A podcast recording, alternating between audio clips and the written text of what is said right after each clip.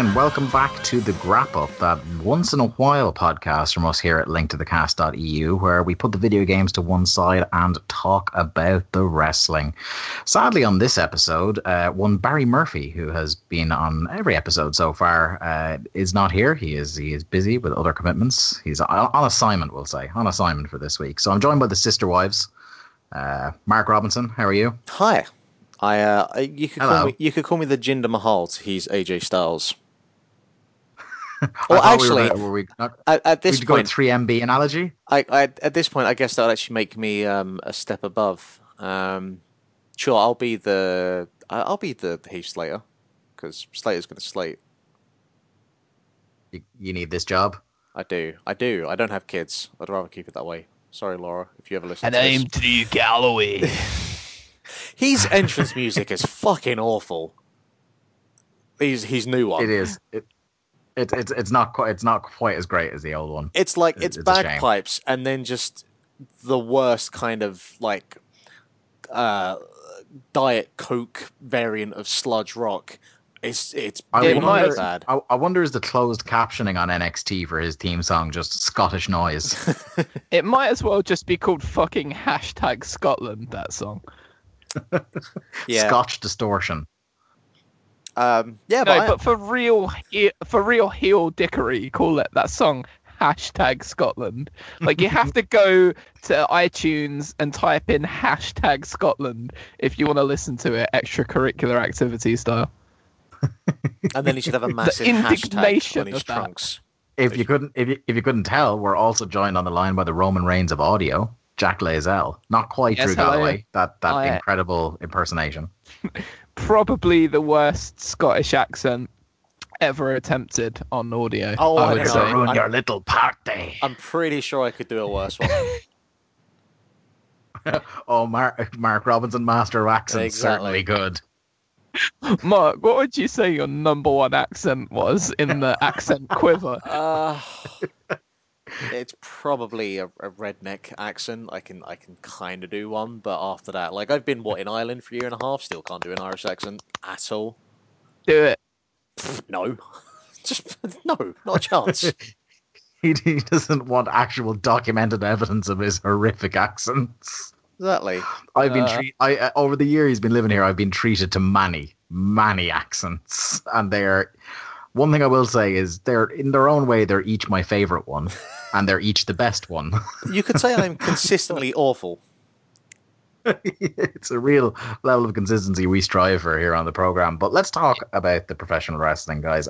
And speaking of uh, consistently poor, the um, we're recording the the first half of this uh, program before uh, kind of on one week and recording the second half on another week. We're going to talk uh, a little bit about WWE in this half and some of what's going on in the Indies.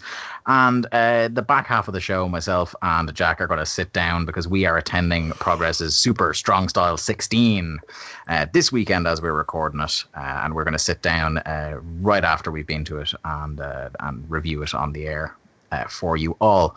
So let's kind of get the, the poor stuff out of the way this weekend uh, we had two big WWE shows, and uh, I, I think we'll we'll pull the band-aid off and we'll talk about the allegedly the the main show first, and that was Backlash, which this year was a single brand pay-per-view uh, brought to you by SmackDown, who have been careening off a cliff for the last couple of months since we did our last show, all full of hope and sparkles for the SmackDown brand.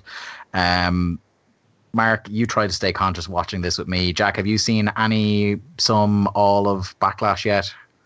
I, I, I kind of fast forwarded through parts of it in preparation for the show here. You, you have had the optimal viewing experience, I can tell you, because watching it at actual speed was not a lot of fun, to be honest with you. Mark, your takes on this show? I think I was asleep within five minutes of Ziggler and Nakamura. Is is that yeah, about? I, I tweeted, I, I tweeted out that the impossible had happened. Dolph Ziggler and WWE had contrived a way to put Mark to sleep during a Shinsuke Nakamura match. Look, I, you know, Uh, here's he the was, thing. He was legitimately, legitimately unconscious asleep. Here's the thing. And uh, amazingly, I did wake up just as that match finished, or just as the next one started. So Yeah, just as Breezango were on the way to the ring, I believe. here's here's the thing. Um, I, f- I think that this uh, this concern or this theory that Nakamura was was coasting uh, solely on the fact that he was uh, in in NXT and not on the main roster. I, I think there's a little bit more to it than that. I mean, there was the reports that before he came to the WWE that he was he was banged up and couldn't go the way he used to. I don't know. I don't know whether, whether there's more to it, um, and and that is you know just the way he is now, and he cannot perform at any kind of level like he used to. Um, I mean, we'll see because obviously the match with him and Zayn, his debut match was, Oh. was incredible, um, Yeah. and perhaps that He's sho- he's still he's still showing flashes as well at Yeah, times where I- he, he feels like he's bothered. perhaps the the real big matches, the the John Cena's and the AJ Styles matches, like we will see, you know, flashes of Nakamura as we know. Um, a, a lot of this also has to do with the fact that Ziggler is just trash and needs to be just thrown out and taken behind the barns and shot and be done with. Um, so yeah, that was that was that match. I don't know. I didn't really see it. I fell asleep. Which Wow. probably says it all. Yeah, No, I, I watched. Jack, what? I watched some of it this morning as well. It's just it's, it's no good. It's no good. He's no Yeah, good. it was it was it was a bit of a sleeper for me. It was it was very very dull, nothing happening. Ziggler took a surprising amount of the match because I would have thought with a guy that you're building the whole pay per view around. I was surprised first that it was the opener. Um, and and then on top of that, that like in the guy's debut match where you're building him up like he is going to be one of the, the like the, the two top baby faces on the brand and that he's good enough for a championship already. Um, you have a match where Ziggler, who no one cares about, who is beyond dead at this point, takes a lot of it um, before an eventual win from Nakamura. Uh, Jack, what are your takes on kind of uh, Nakamura since he's come up to the main roster? It's been really, really kind of not what we Weird. hoped. Yeah. What What do you think? Um, so I mean, I saw, I basically saw this match uh, live in, in London. They had uh, Nakamura versus uh, Dolph as the sort of dark match main event of the of the London SmackDown show, and it was surprisingly similar to this match as you could probably imagine, except that as you've also already put out, Dolph had way more offense, which I I don't understand. I don't get what they're trying to achieve with him. I kind of find the whole him being called the artist thing kind of cool. Like I, I, I quite like it because it's a, a little bit different and he is a little bit different and he needs to be packaged that way. Yeah, I, I, I I- think giving I'd him the say- nickname rather than like constantly beating you over the head with going with the full the artist known as Shinsuke Nakamura thing. I think if you just refer to him as an artist kind of casually or some of the time, uh, would be fine. But they really do overkill it on commentary. I think. It's a bit forced. It's a Yeah, bit tacked uh, you know. Doesn't Yeah. still yeah, doesn't but beat, that's what it, it still doesn't beat the Vintner's Big Red. That's still my favourite nickname they've tried to kind of shove uh, into parts of you over the last few years. Uh, I suppose the Big Dog as well is pretty awful. Uh, yeah, uh, Mauro Ranallo is screaming the face that runs the place Mm. over and over again about 10 times in every John Cena match. Yeah, I, I enjoyed the the commentary call for a long time of it's that submission move, the PTO Paige's tap out that they would fully explain the acronym every single time she locked in the submission hold. oh, that good was uh, times. that that was a particular delight. It's a shame they didn't do the same when the STF was the STFU.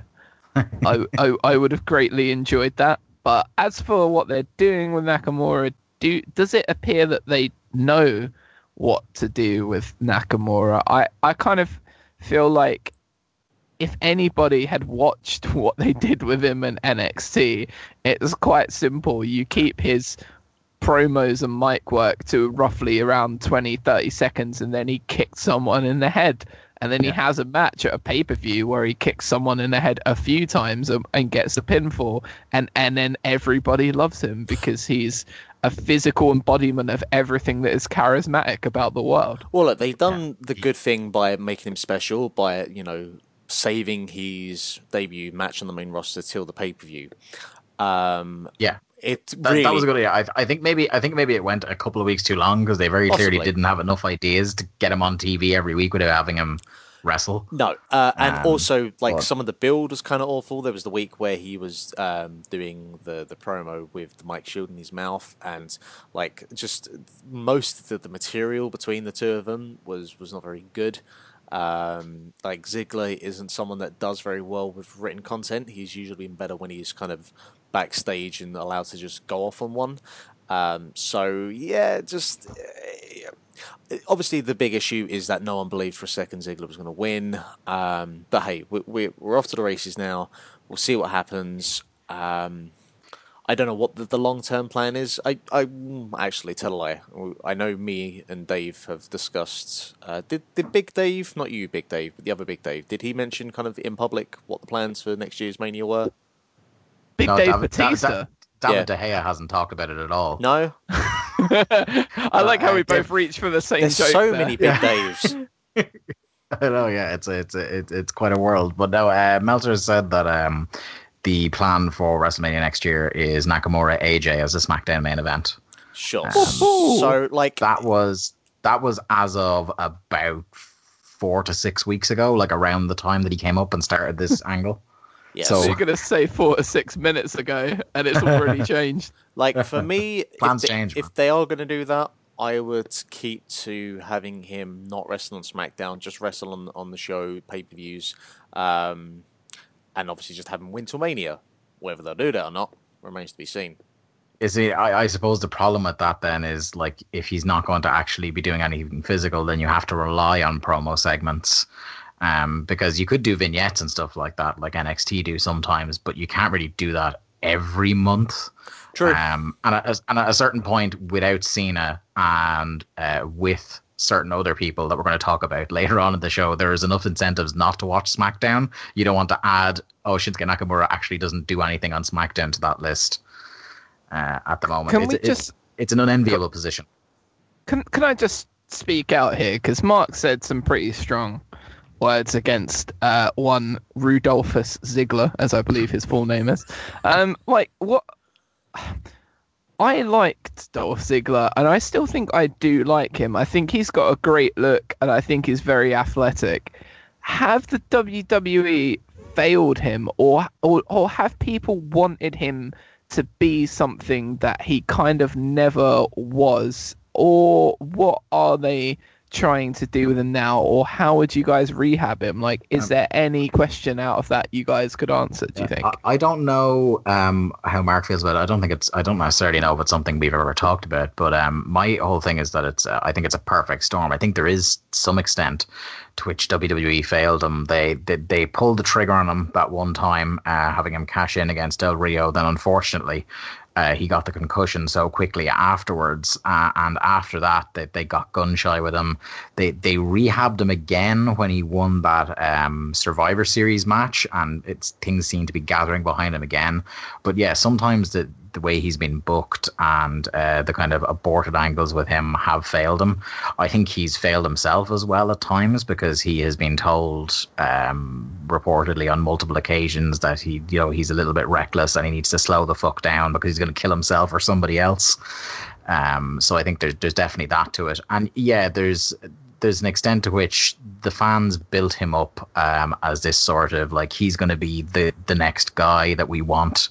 Uh, this was around the time that he he cashed in and won the title. That they thought he was going to be the guy we want up in the main events and things like that. And I, I, I, think people have held on to that idea of him for a little bit too long now, without acknowledging the reality of where he is, and that all that happened about four years ago now, and since then his star has just been on the wane. And I'd like to think, because you know it's wrestling, you can you can make up anything on the spot. But again, the main event of this show demonstrates that you can't just suddenly try to rehab somebody out of nowhere. It'd be a real uh, gradual thing you would have to do to Ziggler, and I I don't necessarily know if people would get on board with it this time around because it's a kind of we've been burned before factor. What what do you think, Mark? No, I and like you can see that they still think he has some kind of weight to him. Like they put him in the uh, title match at SummerSlam last year with Dean Ambrose, which unfortunately was a complete bust both in the ring and just like the reception to it.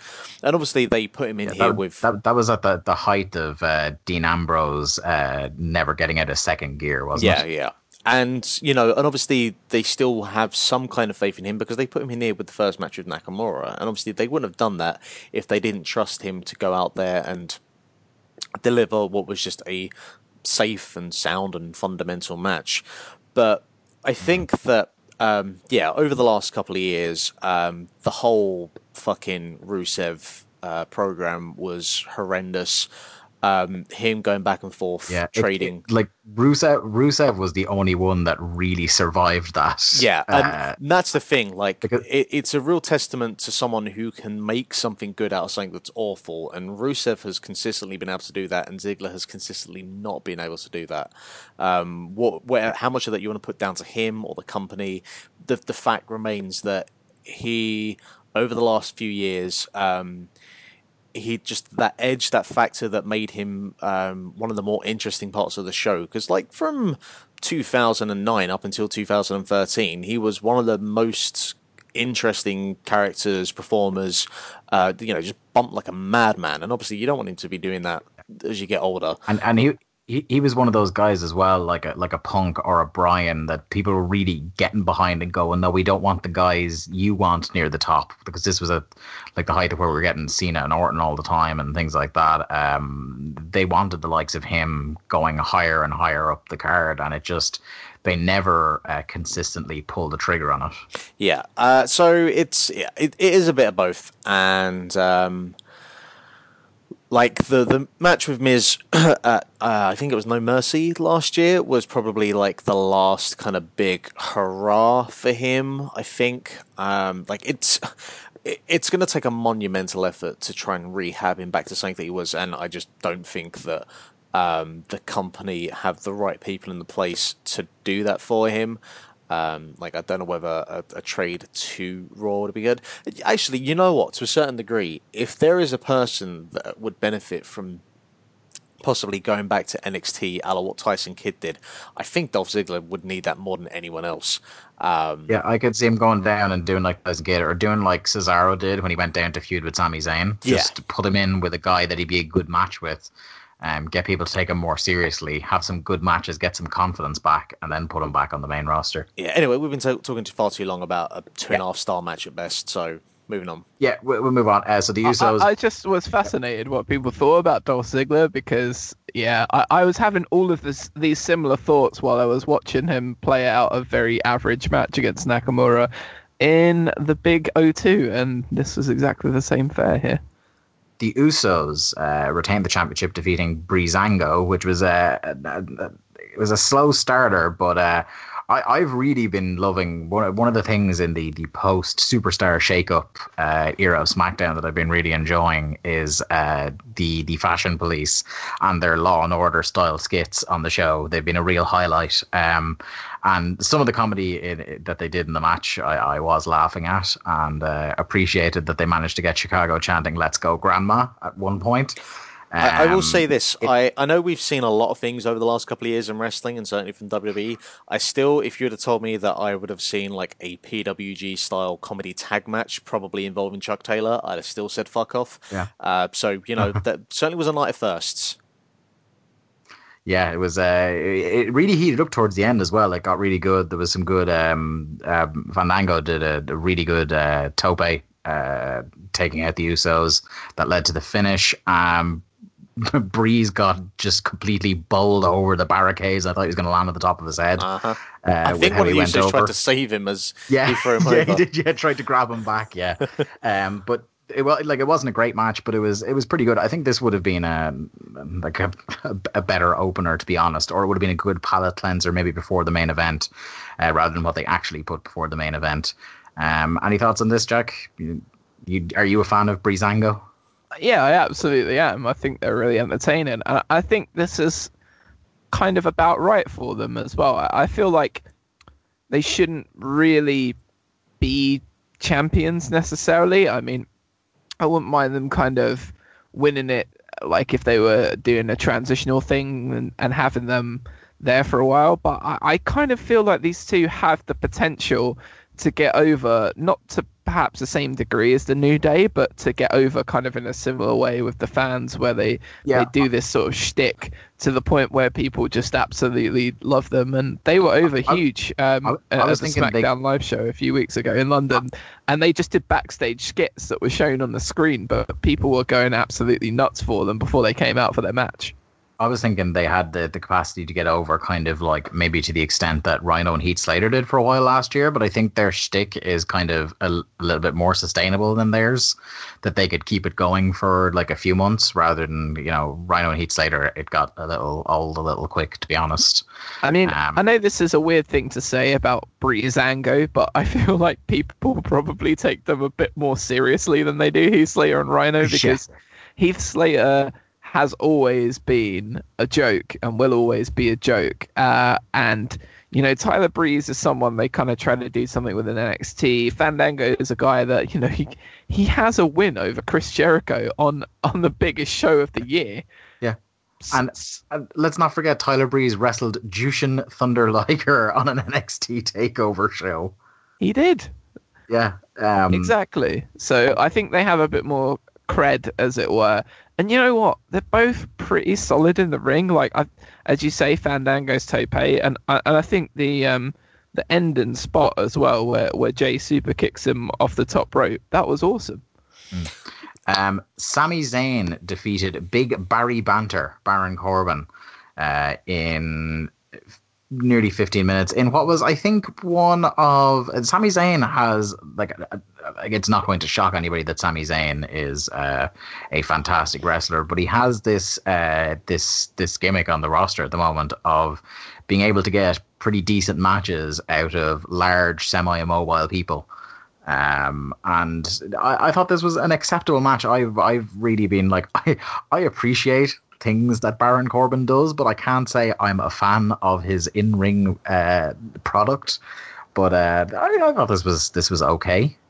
Um, what do you guys think, Mark? bored me to fucking tears. It's a fucking dreadful match. But ah, but you see on the on, on the list of how bored you were by things, it was one of the matches that didn't put you to sleep. So it's above a couple of matches on this card Sure, for you. if we're grading on that kind of fucking curve, then yes, I guess well, I, didn't. I, I, I think to- we can definitely say if a, if a wrestling match causes you to literally go asleep, it is worse than the ones that don't. Yeah, I uh, you know I enjoyed seeing Baron Corbin win the Andre the Giant Memorial Battle Royal um, at Mania 32. I I won't lie, I was I was on my feet. Some tears were shed. You know, it was an emotional moment between me and Keith Brony. But come on, like, It, it the- was also beside beside me. It was the greatest moment of one Eamon Dalton's life. but c- come on, like he's tall, all right. And then after that, you, you're really clutching at straws at fight thing. Like when he was doing the whole burying the Indies gimmick. All right, yeah, that was kind of I enjoyed that. that was great. But uh, you know, outside of that, a apart from the fact that if you can't have like it's the uh, the Billy Gunn rule. Um, if you can't have an enjoy uh, like a, a decent match with, in his instance, it was Chris Benoit, then you're just no fucking good. And like, if you can't get have a decent match with Sami Zayn, then you're just no fucking good. And he's Yeah. like, I maybe they'll put the title on him. They fucking put the title on Jinder Mahal. So I don't know. Maybe um, Oh, they, they- oh, they, they will put that title on him bro. eventually. yeah, They will Uh, put that title on him I don't know. eventually. I don't know. Um, yeah, this was just eh, whatever. Yeah, it was, it was it was it was passable. Um, it, it was it wasn't. Shall I say the, the best way to rephrase that? It wasn't as um mouth gapingly horrific as a lot of uh, Baron Corbin matches I have seen in the past. We were uh, reminiscing fondly, Mark and I, Jack, uh, last night of the the epic Baron Corbin Bull Dempsey feud in NXT, which was qu- quite something. Let me tell you. I can't believe Uh, I've I seen don't want to man shit live. on NXT too much because that's a develop. It's a developmental system, isn't it? So oh sure, yeah. No, I, I, i- that, that's, if, that's if guys are going to have bad matches, like rather them do it down there than Absolutely. on Although the main in roster. fairness, and I'm pretty what, sure guys? I'm pretty sure that match was only about five minutes as well. Uh, it was ten minutes. Or What? 14, sorry, 14, 14.35. I'm on about Bull James, Bull, Bull Dempsey versus Baron Corbin. Oh, sorry. I thought I thought you meant Sami Zayn. no, no, no, no. Baron That that was about 45 minutes long by the time that match was finished. Um, no, Dempsey and, and Corbin was uh, yeah. I think it was only about five minutes. They knew to keep that short and sweet. You were going to say something there, Jack? I like this match. This match fine actually, I didn't skip through that much. I, I kind of watched most of it. I mean, there were some periods of uh, the heat being on Sami where Corbin was kind of being quite methodical, but I think that kind of suits what he is and what they kind of want from him. And and by the end, I thought it was really good. And, and I kind of actually thought towards the end of the match, the crowd got into it a little bit as well because the crowd was. I mean, I think it's mainly because uh, we'd had the crowd from the previous night where everything was holy shit this is the best thing i've ever seen um, obviously the match quality was better and that does help but the crowd was definitely more into the night before. Um, but by the end of this match they seemed pretty fi- fired up about it and yeah Sami's a great babyface. But is there many better baby faces in like pure baby faces in the WWE right now than Sami Zayn? Very few, if any. Um, the Welcoming Committee, the worst stable name in the company at the moment, that consisting of Natalya, Carmella, and Tamina, with James Ellsworth, Ellsworth, uh, co- uh, defeated Charlotte, Flair, Naomi, and Becky Lynch by submission. I have nothing, nothing that I want to say about this match except for the fact that uh, that the Welcoming Committee is a terrible name to call a group of people. I haven't even watched this match. what what It's, why it's, it's are poor. they the That- that- welcoming that's one of the- committee Uh, I think it was they were the welcoming committee for Charlotte because they they jumped her. Um, I'm guessing. I, it's it's interminably boring. This was one of the other matches that put Mark to sleep. um, it was it wa- it was not great. Have Uh, they kind of taken a bit of the shine off Charlotte? Do we feel like? yes. Um, it's a, li- a little bit. It's a bit too early to tell because it's kind of weird that she arrived and she's just a babyface now because she's much much better as a heel. Agreed. Um, as so was she- her old man. Yeah, so she's never going to be uh, as good or as big a deal uh, as a babyface. But I'm assuming this is only going to last a couple of months, and she's going to turn on somebody, presumably Naomi. Oh no, uh, hopefully Becky. And well, like Oh, they'll that have a match down the the line. But I'm thinking, yeah, she- she's got to. Yeah, Becky Lynch has got to be betrayed by her friends. But uh, yeah, I've got nothing else to, to add about this match. Uh, moving on to what was far and away the best match of the night. Kevin Owens, the new face of America, defeated AJ Styles by countout. Uh, this was a, a good match. Um, at times, uh, threatened to be really good. Uh, I don't think it was as good as we would maybe have expected these two men to have. Uh, as good a match, should I say, as these two men uh, should have had. But uh, it was pretty good nonetheless, and it was definitely a refresher from some of the things we'd seen so far on the card, uh, and an inventive countout for once. Jack? Yeah, uh, sorry, I was I was shocked that you came to me instead of Mark. Then I like it. You're changing the I'm order up. Try, try and change it up. toes. Change it up. Keep it fresh. Yeah. Um. So shock horror. Kevin Owens and AJ Styles had a really good match. Yeah, I, I really I enjoyed it. Um. I was kind of I know it was an inventive count out finish, but I, I really kind of did want to see somebody prevail in this match, and I figured it would be interesting to uh, to see Kevin Owens win, and then maybe those guys have like a, a two or three match series where maybe AJ then nabs one back, um, like non-title, and then we build up to a, a big title match at, at SummerSlam or something, which would have been pretty cool. Um, I guess that's kind of where they're headed anyway, but I always kind of prefer. guessing by I'm, I'm guessing by the fact that like you know it wasn't uh, you know that Owens that beat him. It was that he got tangled in some electrical cable that beat him. Uh, that that's the, the impetus for the rematch. Then would be my I see. The thing is, though, about getting. Does that kind of make him look a little bit like a geek? I think it's Oh, a yeah. cool Oh, yeah. idea, but I mean, really, I tangled up in in, in cable Like I'm very much anti count wires by athlete who might as well have been playing in the background. Uh, Mark, your thoughts on this match? Uh, it's a gr- great match. It, it, one of my bigger issues with the WWE is the like. Okay, so this feud is going to go on for a couple of matches. So obviously the first match is going to have some sort of bullshit shenanigans, and like it's it's just frustrating because um, you're sitting here watching a great match and then it has that kind of finish, and um, nine times out of ten, a lot of the feuds that the WWE do don't have like a satisfying conclusion. Um, like if you're going old school of okay, well, the heat, uh, the the heel gets like the first victory or whatever, and then you know at the end the face prevails.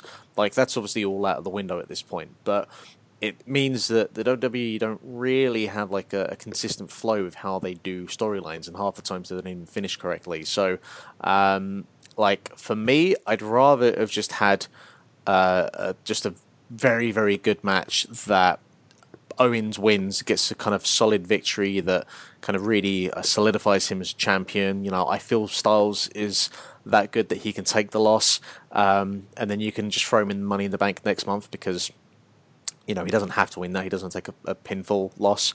Um, but you know, in terms of the match itself, like it's it's Owens and Styles, so obviously it was great. And um, you know, they're they're going to be the guys that are going to have to carry this division for uh, a while. And Lord knows Styles has been trying to do it for the last you know six to twelve months. Uh, Luke Harper defeated Eric Rowan in nine minutes, and I literally have nothing to say about this. I do. I I I like both of these guys, and again, I it's it's exactly the same story as um as Ziggler v Nakamura. I saw these two guys have a match uh, on, the SmackDown live show in London, and you know what? It wasn't bad, and I don't think this was bad. But boy, oh boy, does nobody in the crowd seem to seem to really care about anything they're doing because there doesn't really seem to be a lot of substance to the feud that's going on now when realistically it should have something because they were both in the Wyatt family. There's there's story there to tell. There's there's interesting things that they could get over about these two. Like they're both really unique looking dudes. Like uh, kind of like not many other people have in the company that they both work well. They're solid. So uh, it it, it has to be if you're going to blame anybody for the apathy of the crowd i think it kind of has to be on wwe to make people really want to buy into this match because There's- it was a solid match you know and it maybe not a pay-per-view match but if they had a bit more time and a bit more kind of momentum going into the match then people would have bought in definitely There's a certain extent to which they've been on the roster since the summer of 2013, I think. And when you spend 90 to 95% of your time on the main roster being portrayed as or underlings, henchmen, um, and then you don't really do anything to to kind of consistently push them once they break away from uh, Bray Wyatt in this case. Uh, like looked like they were building something with Harper for a while, but then again they just kind of pulled away from him.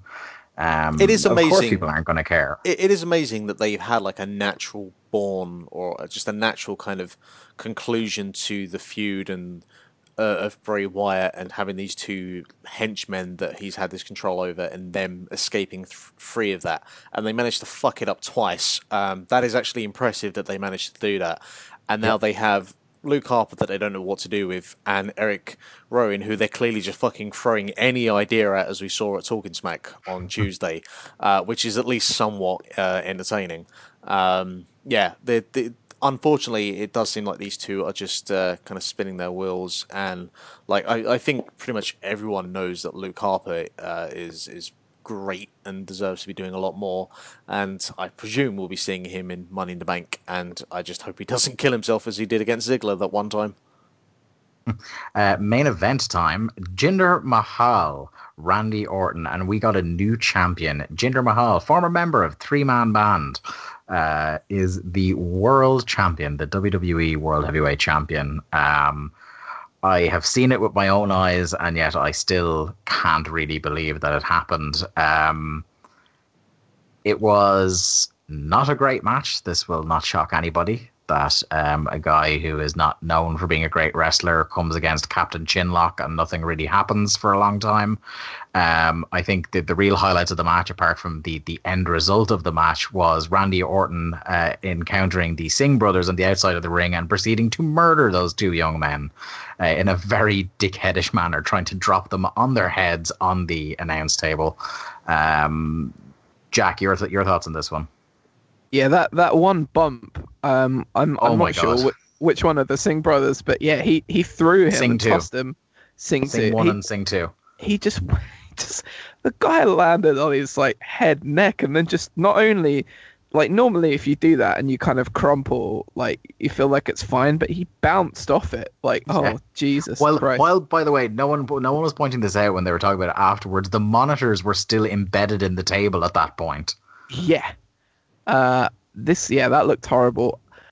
As for the match, I think it kind of got the reaction that they wanted from it. Um, maybe early in the match, I think Mahal was getting some some some chance, and there was some Yeah, he jubilant got a going. reaction. Yeah, So I, I don't know how much of that is is irony. I don't know how much of that is people genuinely buying into Jinder because you can't say that he hasn't made an effort with like his look and the, getting super in shape and like he was good on um, I think it was Jericho's podcast like he, he was pretty frank and he, he seemed like an interesting dude and you know kind of I feel like listening to him talk uh, just kind of candidly got him over probably more than anything that they could have done. So I think people just seem to kind of like the guy and, and, and partly they're happy for him. And uh, I suppose there's also a little bit of people when the title's on Randy Orton, nobody seems to really care that much. I, I don't think he's a, a guy that I don't know if he's ever really carried the company, but he always seems to be booked like a guy that could carry the company, and I, I don't really know if that's him now.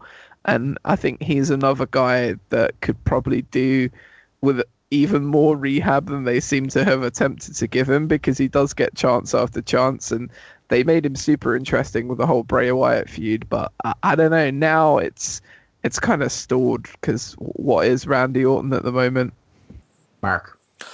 Um, so the last time they, well, the the two times I can think of where they just like fired someone into this position with uh, very little kind of uh, background traje- trajectory t- uh, behind it was you had Sheamus and you had Jack Swagger It's Jack Swagger, yeah. Yeah. Now, uh, business wise, there is a solid reasoning for, behind why they want to do it. They want to break more into India. Um, even when Khali was world champion, for as terrible as he was, he was a, a bona fide megastar over there and still is. So, you know, you can't fault them for that, even though Jinder is Canadian. But still, hey, you know, Indian heritage, so great. Um, that all makes sense, and they want a piece of the pie in India. Great. I mean, that's pretty much what's been keeping TNA alive for the last God knows how long. It still cannot be stressed enough that Jinder Mahal is a pretty boring fucking wrestler and has largely been most of his career. Um, and, you know, didn't even do the went back into the Indies after being fired. And how the fuck did he get rehired by the company? That's what I never understood, other than just he's an extra body. It, was it, yeah, it was when they did the brand split and they just started hiring people because they needed extra people on each brand. That was when he got brought on. Remember, because they were going to bring Shelton to SmackDown and Jinder was Yeah. the guy, one of the guys Yeah. they picked to come back to Raw. Um, He and definitely did do some indie stuff though. He was on WWC and I think he worked in Vancouver for a while. Yeah, not guy- that I know what promotion and stuff, he but had some matches here and there, but you know, he's never been anything like. Yeah, as you said, he was the worst member of 3M, 3MB. Um, I don't know. Like, we'll see how it goes. I, I presume that there will be a kind of morbid curiosity uh, in terms of how this goes, as there was originally with Sheamus. Um, but you know, at the same time, Sheamus came out of nowhere. And they put the belt on him. Here, it's like no, you have. They hadn't been- spent ages killing him before they put the belt on him. Exactly. So, uh, you know, it's very hard. Well, I mean, look, in wrestling, you can do anything that you want to do, and um, if they just decide to just push him, I mean, they've been doing all the right things. They gave him a victory over AJ Styles. Um, you know, they put the belt on him relatively clean against Orton. Um, but the problem is, is his in ring work is fucking substandard at best, and when you've got Yeah. all the other companies out there putting on wrestling that is so much you know above that and you look at just fucking um, NXT and some of the stuff we've been seeing in there I was gonna say, yeah. wh- When you even got people on the when you even got people on the main roster who they're barely using or who they don't have in prominent positions, who can work rings around the guy who's now the WWE champion, it's it's Yeah. kind of odd. but here's the thing like um and and Meltzer's pointed out, and many people have pointed out, like in terms of business metrics, it's completely different how things work. You know, people aren't good. Well, Oh, yeah. some people may unsubscribe because Jinder Mahal is champion. That is a possibility. But you know, if this was um, a pay per view that people had to buy, this would have been a complete disaster. Um, I know that um, when they announced that this was the match, the ticket sales just kind of froze, uh, and I don't think they picked up again. Yeah. So uh, I, the only other kind of business metric that people go by is ratings. So like if over the, the next month they absolutely tank, um, maybe well, that'll be they a sign they, for they them. tanked they tanked one of the weeks during his push, uh, from what I remember. So yeah. So We'll see. we'll see see on what happens. Like it for me, it I don't really care either way. Like I'm I'm as detached from the main roster stuff as I've ever been, and there's enough stuff out there. I have a New Japan subscription now. We have other stuff. You know, do what the fuck you want. Put the fucking belt on Jinder Mahal. Why not? In I'm fact, happy in fact, to see it's the more belt on Jinder. it's more like interesting than it being on Randy Orton. Let's be fair. I, I That think that's my let- point. let's uh let, let, let's turn uh, now to something happier we can talk about. The previous night in the same arena nxt had uh, their takeover show in chicago. And uh I, I, the, the question we were all asking ourselves after was where were you the night tyler bate and pete dunne invented professional wrestling? Um it was because of the, the rave reviews of this match, which we'll get to shortly, um, people would be fooled into thinking it was a one match show. But uh, I, I think NXT have done done it again here, where they have managed to pull off another consistently solid show. Uh, there were some moments were better than others, obviously, but um, by and large, it was two hours or two hours and change that, that flew by once again. And I opened with Roderick Strong uh, defeating Eric Young, accompanied by um, Wolfie and Killian Dain.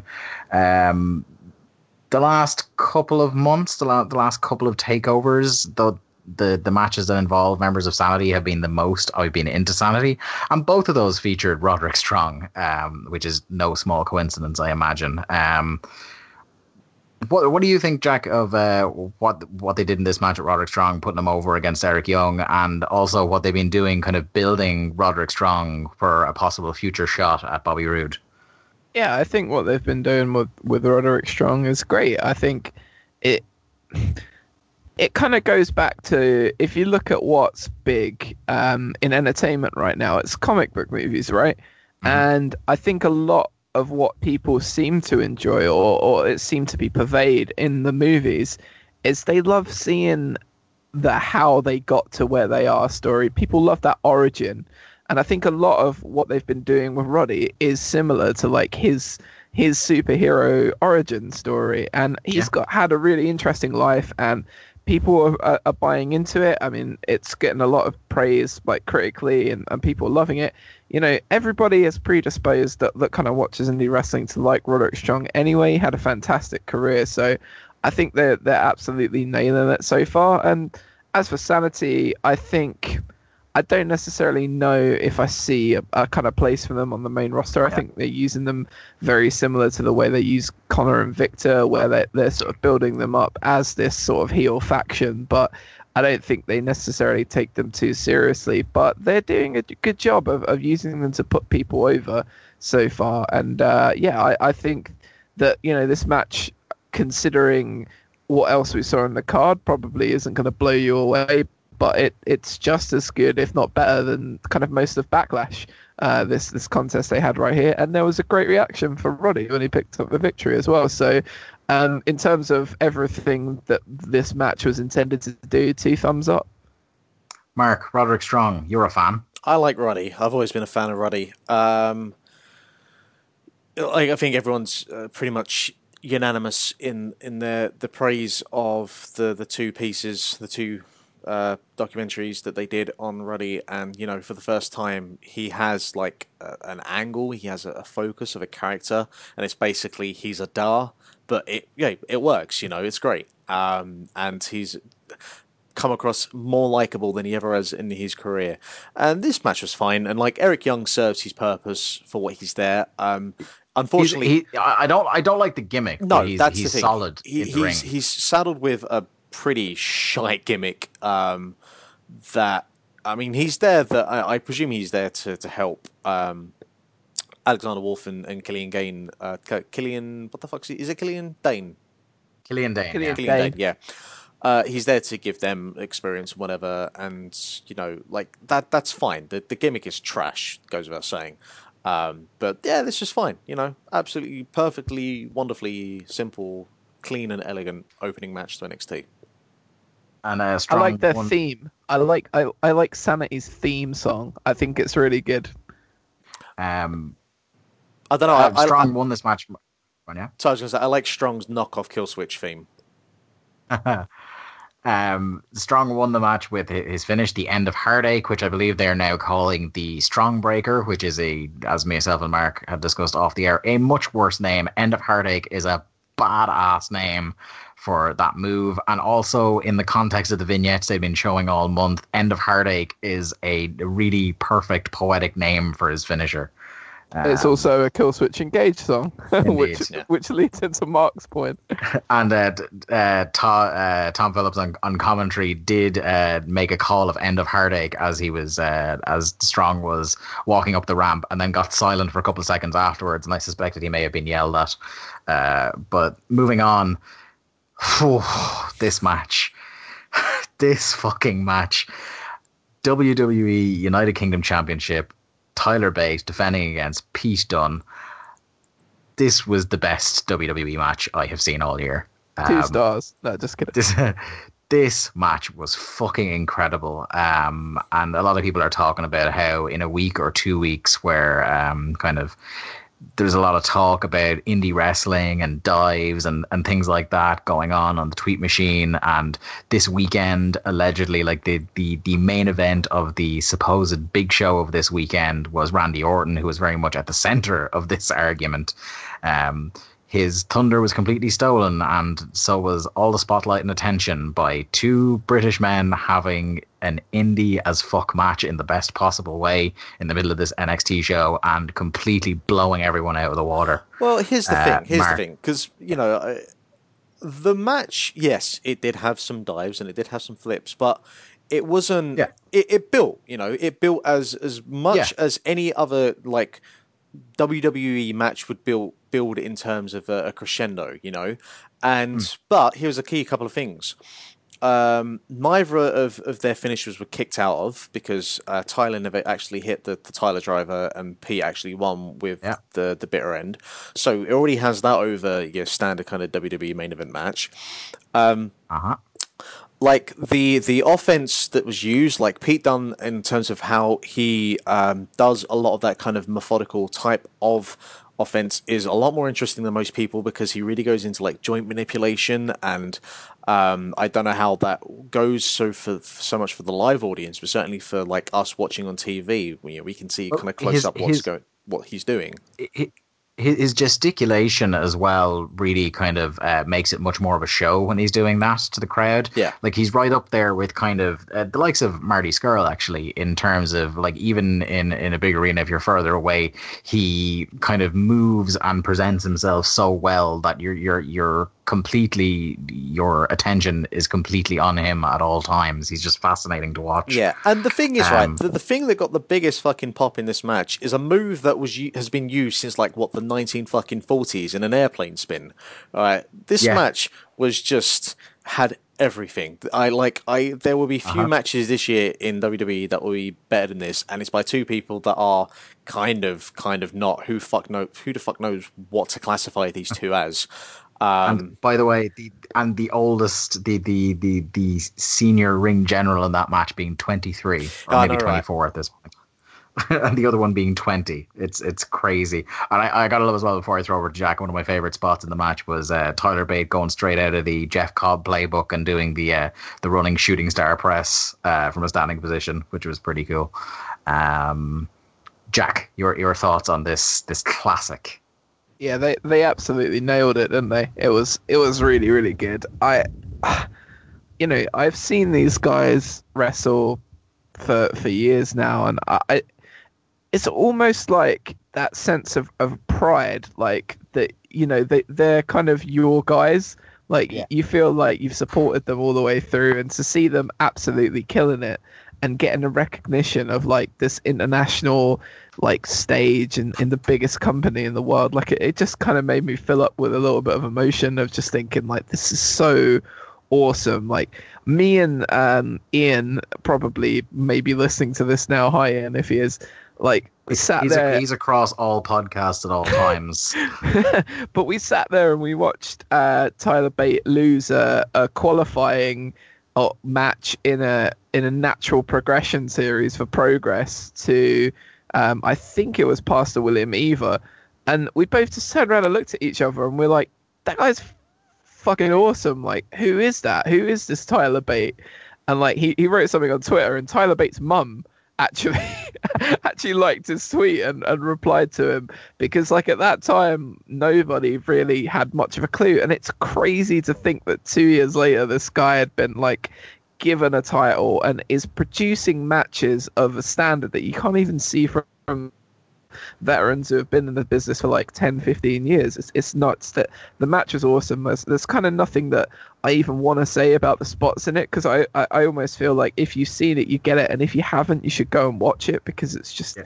it's it's fantastic. Pete is a natural heel. He's one of the best sort of looming dark dickhead presences that I, I've seen in the ring for, for many many years, and it's just it's cool that they recognise that, and I, I almost feel like that they're trying to sort of convince everybody that that, that Triple H sees him as like a, a potential protege, and he sees a bit of himself in, in Pete. So I think it would be cool if they kind of continue down that road as well, like And that they set what? up and the what's happened here for me is like you have this contrast of what happened in NXT and what happened the next night in Backlash. And for the first time that I can genuinely honestly think of, I'm looking at these two people. I'm like, I don't want them anywhere near the main, main roster because Yeah. they won't know what to do with them. And you know, obviously the, the size factor is apparent, and Tyler Bate is a very very short man. Um, but I just I cannot see any scenario where they just do not do just fuck them up you know like i hon- honestly genuinely can't see how this current crop of writers bookers whatever um, can get the most out of these two fucking phenomenal talents you know um, and that, that said, but that's incredibly negative of you to say. no but i think i i think that is a completely Mark, Mark justified Ray of Sunshine Robinson. i there. think that is a completely Oh, Dark Robinson. i think that is a completely justifiable thing no, to say you are. No, it is. It, it absolutely is. Uh, but uh, by the same measure, No, oh, don't make anything about this negative. Let's just I- enjoy no, what no, no, that's no, what, no, no, no, that's, no. that's I'm- what I was going to say. By the same measure, uh, like you know, wanting the best for them and wanting them to succeed and wanting them to get those chances to move up along, I have said to Mark that, uh, categorically that if Pete Dunne isn't in the NXT title picture by mid to late next year, something has gone terribly wrong. Uh, because I have long suspected that, that the, the idea of doing the UK Championship TV program uh, is only going to be a, a thing they are really, really super interested in until uh, World of Sport gives up. Uh, and then they may very quickly consider shipping all these men off to Orlando and putting them in with the rest of the NXT roster.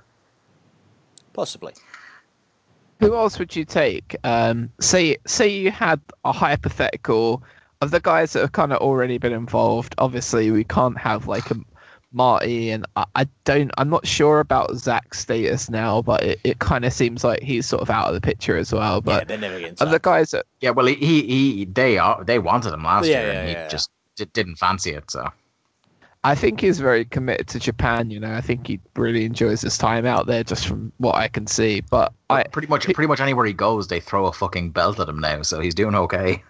he is. He's great. He deserves it. Um, Yeah. Who would you take? So I, I, I mean, these two I think are kind of locks. But what other three guys would you take if you were Mandrews. WWE? Manders, Yep. I take Trent. um, I think he's even if you Trent, don't yeah, like. Uh, I could see him being a mouthpiece somewhere along the line for either Tyler or, or, or Pete Dunne if they wanted to, or just you know do a, a thing between the three of them and carry on British strong style. Are we talking about people who are already associated with WWE that have had matches for them? Are we uh, talking- as yeah, in like like in- on the UK show? list? Yeah, So um, I imagine, depending on his uh, medical status, they would be interested in a fully fit Mark Haskins. Sure. Yeah. Yeah. Um, being a, a grizzled veteran and in, incredibly good at the wrestling. Um, I can't think of anybody else who would be a mortal lock from that tournament. To be honest, like they Um, like Wolfgang awful lot. Um, Maybe maybe Dan Moloney, But, uh, like he's got the the, Dan- the youth, well, and he he he has seen some he shit. He has seen some Uh, shit. But uh, I think he's a guy who, because he's kind of only come to a lot of people's attention in the last few months. I think he's a guy who you would like to, you know, spend a little bit more time, uh, just become a bit more of a journeyman, adding some some strings to his bow, and maybe in a couple of years come back and get him because he's he's only like twenty odd, I yeah, think. he's, he's some crazy age like that.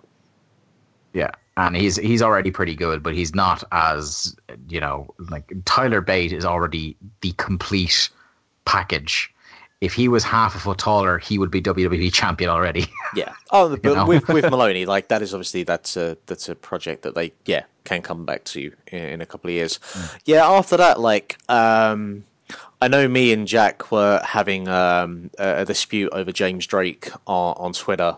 Um, like as as a worker, he is solid and functional, but he, he is kind of a bit of a black hole of charisma for me. Um, but there are different things that you can look for in, in a wrestler, um, and he has a little bit more size and a little bit more of like a, a body, if you want to say. Um, than some of the others. Uh, I think Joseph Conners is, is kind of boring, uh, and I don't think he he's like the epitome of person pretending to be wrestler. Uh, I don't really see much of him, um, and I can't think of anyone else. Um, oh, he's he's not British, but he's associated with Brit, British wrestling. Travis Banks. Yeah, Travis Banks. Yeah. Uh, oh yeah, because they had the, the the recent tryouts, didn't they as well? Um, Yeah, uh, so did TK.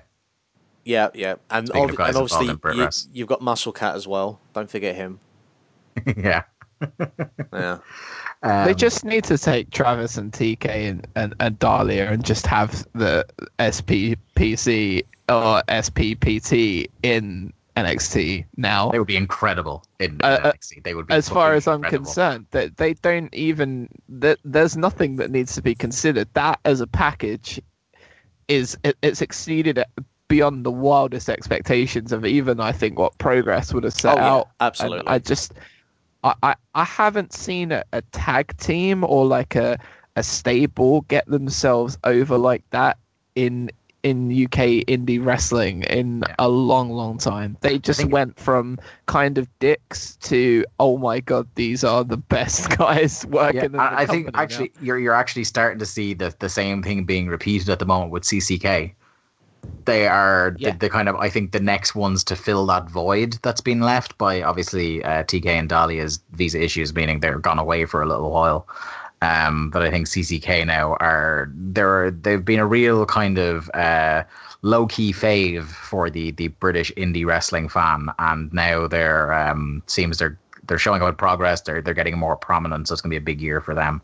But anyway, um, moving on, the women's three way for the NXT Women's Championship. Asuka defeating Ruby Riot and Nikki Cross. Now, Mark, you were very down on this match. Yeah, I just thought this was was a bit of a cluster. Um, I think that uh, Ruby Riot has has a character, but as a worker, she's still trying to kind of fit everything into place. Um, and Nikki Cross is like I I would like to just see an Asuka Nikki Cross one on one because you know both times now they've been in, in a championship match. It was the four way at uh, San Antonio, and then this three way, uh, and just it just a little bit clunky, a little bit of a mess. Probably like def- I- I'd say definitely the the weakest championship match Asuka's had. Um, and and it's a shame because like when she comes out to the ring, like she has the most amount of fucking swag, even more than Nakamura. Like she just comes to the ring, and I'm like, everything about you is is as good as it can possibly be in terms of enjoying professional wrestling. Um, but yeah, I just I just don't think the match was that good, um, and like the finish was a bit of a mess, and just yeah, it, it wasn't as as good as it possibly could have been. Uh, Jack, what, what what did you think of this match and of uh, Ruby Riot and Nikki Cross and how they've been doing in NXT so far? I think the match was good. Um, I kind of agree with Mark on the finish. I don't think she needed to pin both of them, and the way I she enjoyed did that, I pin have both say. of Yeah, the that was way the bit she- Mark actually liked. the way she did it, I didn't think kind of worked that well. Um, I like, I mean, it was it Nick, Nikki Cross who was down for like ages. Um, I know she kicked Ruby Riot in the head, right? So I don't know, but I actually enjoyed the majority of the match. So pretty much the total opposite to Mark, funnily enough. Um, I like, I like Ruby Riot in um, as a worker. I I'm not hugely oversold on on the gimmick, uh, to be honest, which is just at the moment kind of appears to be like a more uh, PG version of Tank Girl. Dave, that's an obscure Yeah. comic book reference for you. I got, I got you, buddy. Um, so yeah, uh, she's good though. Um, she's a good worker. So I, I, it's kind of, and this is another thing that I, I brought up in the past, and it's a very weird position to state to state this in, but I'm going to state it now anyway. I like everything about Flash Morgan Webster except his gimmick because I fucking the mod thing is completely stupid to me. I, I can get on board with that. Complete fucking I, I tangent. have, He- I, I have never. Jack is uh, generally uh, in my in my chats to him. Jack is a very very positive guy. You've never heard venom like like Jack has for the mod community. I don't hate the mod community. I, I, don't just think know. It's I- it's it sounds pretty vociferous when you're talking about it. I just can't get behind him as a mo- like that's his gimmick. I'm mo- like no, no. I, I am looking forward to standing beside you for a weekend in Camden, being disgusted at his presence. I think he's great though, and I think he's a good worker, and he's such a nice, positive nice- human yeah, being. He's he's a nice lad, a lovely he fella. is, he is, but that gimmick is just I I can't get it. I don't, I can't buy into the mod thing. I really can't. I got I got a warm, It- funny I feeling to- going on right now. This is great. I want to boo him, and I know that I shouldn't boo him, but he, yeah, just seriously, if they turned him heel, he would be my, fa- my instantly my favorite worker in the history of wrestling. Um, but as a babyface, oh yeah, and it's kind of a similar thing with Ruby Riot. I just I don't like the gimmick that much, not to the same extent with the mod the mod thing that annoys me, but um. Yeah, Nikki Cross is great. I think she works well as a member of Sanity, and as Mark um, so astutely pointed out, like, wouldn't it be great to just see her versus Asuka given like a 15 minutes, just have a proper back and forth match and, and see what Nikki Cross has kind of really developed herself into while she's been in NXT. 'Cause I, I think she's really cool, uh, do and it was nice to kind of see. Sorry, do, do you know what really distracts me with Nikki, Nikki Cross as well? For like her kind of like she's just crazy gimmick. She has the whitest, I know exactly the what he's whitest fucking gnashes I've ever seen, and it really distracts me. The thing about it is like you should not be flossing and paying as that much attention to your dental work for someone who's meant to be crazy. Well, you know, you know, her parents are both dentists, right? oh, there you go. I guess that's it. No, I'm kidding. I don't know that.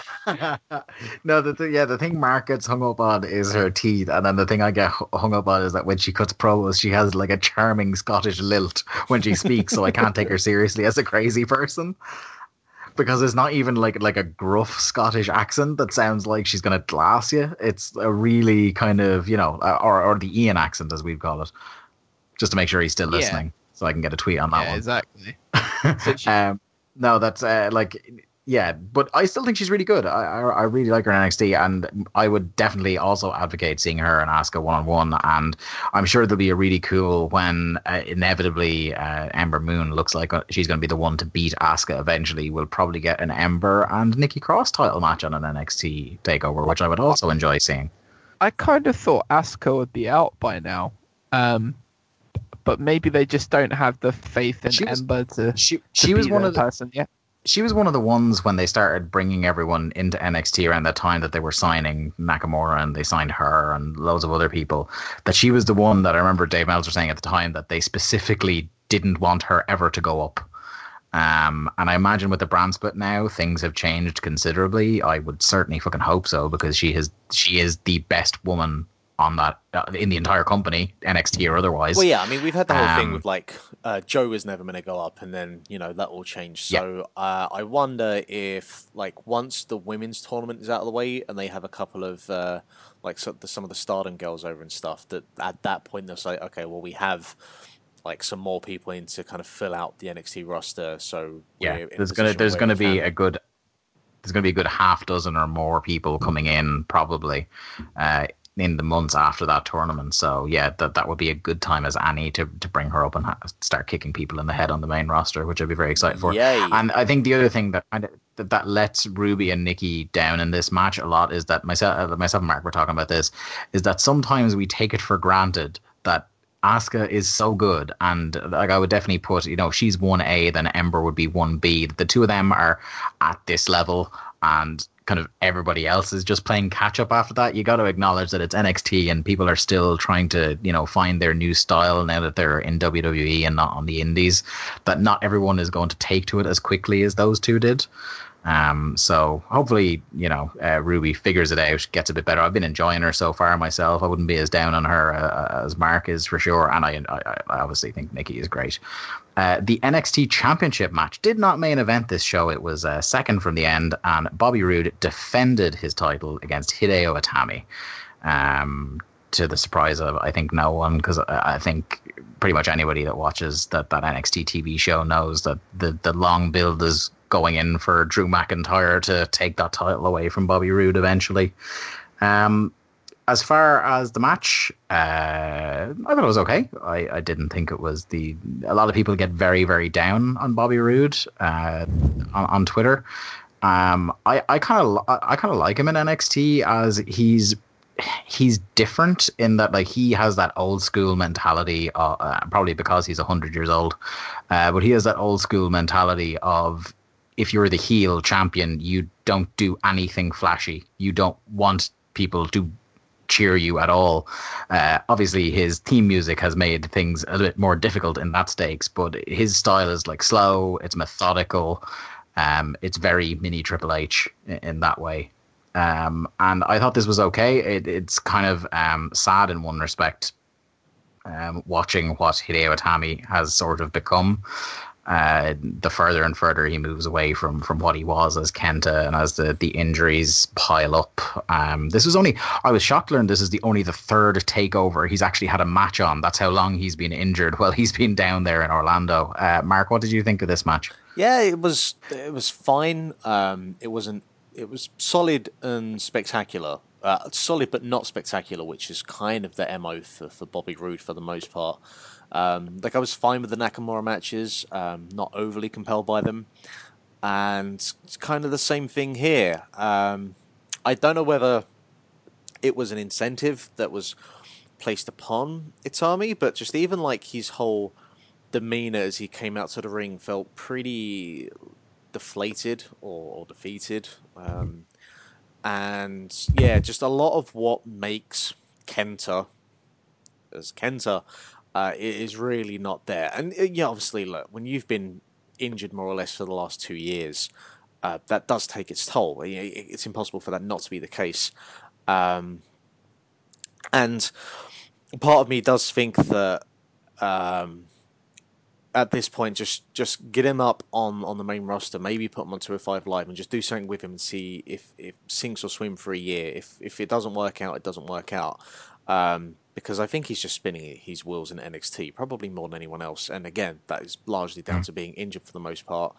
Um, but yeah, the the match was fine, and the the post uh, thing that they did with him and and uh, Kassius Ohno, um, you know, I'm on board with that. That would be good because I think that if anyone is gonna give him the opportunity to be more of the old Kenta and be able to lay shit in more, like it would be Chris Hero. So that would be good. Um, but yeah, that, that's pretty much it for the match, really. Jack. liked it. Uh, don't really get a lot of the negativity on Bobby Roode either. I think everything that he does is kind of crisp and considered, and, and he's just a very good natural heel. He he's not giving, as you said, anything for the crowd to pick up on and, and really buy into and, and, and like him all that much. And you know what? If people feel angry or bored or whatever by him, kind of in a way good, because it's going to make it feel all that more special when they build someone up, whether it be. McIntyre or not, to come along and, and, and win the title with him. And, and when they do, it will feel like a like a really special moment. Um, so yeah, I, I think we all kind of knew that that uh, Hideo wasn't going to win this match, but you know, I, I think he's still a good performer and I kind of buy into him. And I, I think the end spot was cool. I think the fact that he got to hit a GTS in Chicago was a no brainer. Bobby Roode did his, his gimmick now, which appears to be how he gets out of a lot of pinfalls of just rolling out of the ring. Um, and I think it'd be really interesting to see if kind of at some stage they kind of bring that up as a point and use that as a spot in the match and someone kind of rolls him back in to prevent him from escaping a pin that way. Uh, but yeah, I, I thought everything about this was good. I, I liked the little video package they had for Hideo before the match to kind of explain everything that he's been through. Um, I don't necessarily know if like going straight to a title match was kind of the right thing for him, but you know maybe just have him beat a few dudes now. Um, whether that be Kassius Ohno, I mean I kind of hope it's not because I wanted to do something with him, but maybe he's kind of going to be similar to what they wanted to do with Joe, just keep him there for a while. Um, so yeah, I, I think there's nothing that's really changed for either of these guys, but what they did here was good. I will say the thing Um, with with Roode, uh, just before we move on, is that part of the issue I think with Roode is that he's such the, the kind of antithesis of what the point of NXT is that I think a lot of people have an issue with Yeah, that. That like this uh, forty year old. Sorry, yeah, yeah. of all the people of all the people that's come in like one he's 40 years old and two can someone please tell me what exactly he's missing that makes it that would make him WWE TV ready yeah, it's solely Like, the, the, man cuts a good promo he has always even like back to the early TNA days he has always worked a WWE main event style he is there he is ready to go Yeah, he's Um, solely there, I think, just because they they need someone who can draw on the road. But I think by the looks of it and what I've seen, he isn't actually doing that. So he's probably more kind of like where uh, the Hardy Boys uh, are more of a benefit to what they did with Ring of Honor and probably WWE than they are at TNA, even though it's the same thing. I think it's the same thing with Roode. He's probably more value just being on the main roster, just as another person, another uh, character to have um, than being in NXT, where yeah, I just don't think he is is vi- valuable there. Yeah. Um, the main event, the NXT tag titles. Uh, so now officially, uh, all the NXT titles have a headline to take over at least once. Um, the, the NXT tag titles were on the line as the Authors of Pain defeated DIY in a ladder match. I really like this match a lot, and this would have been uh, were it not for the the spectacular UK Championship match earlier in the program. This would have been my match of the night. Um, I don't know how much they are paying uh, Tommaso Ciampa and Johnny Gargano in particular, but it is not enough for the amount of genuine uh, life risking moments they seem to go through in some of these matches.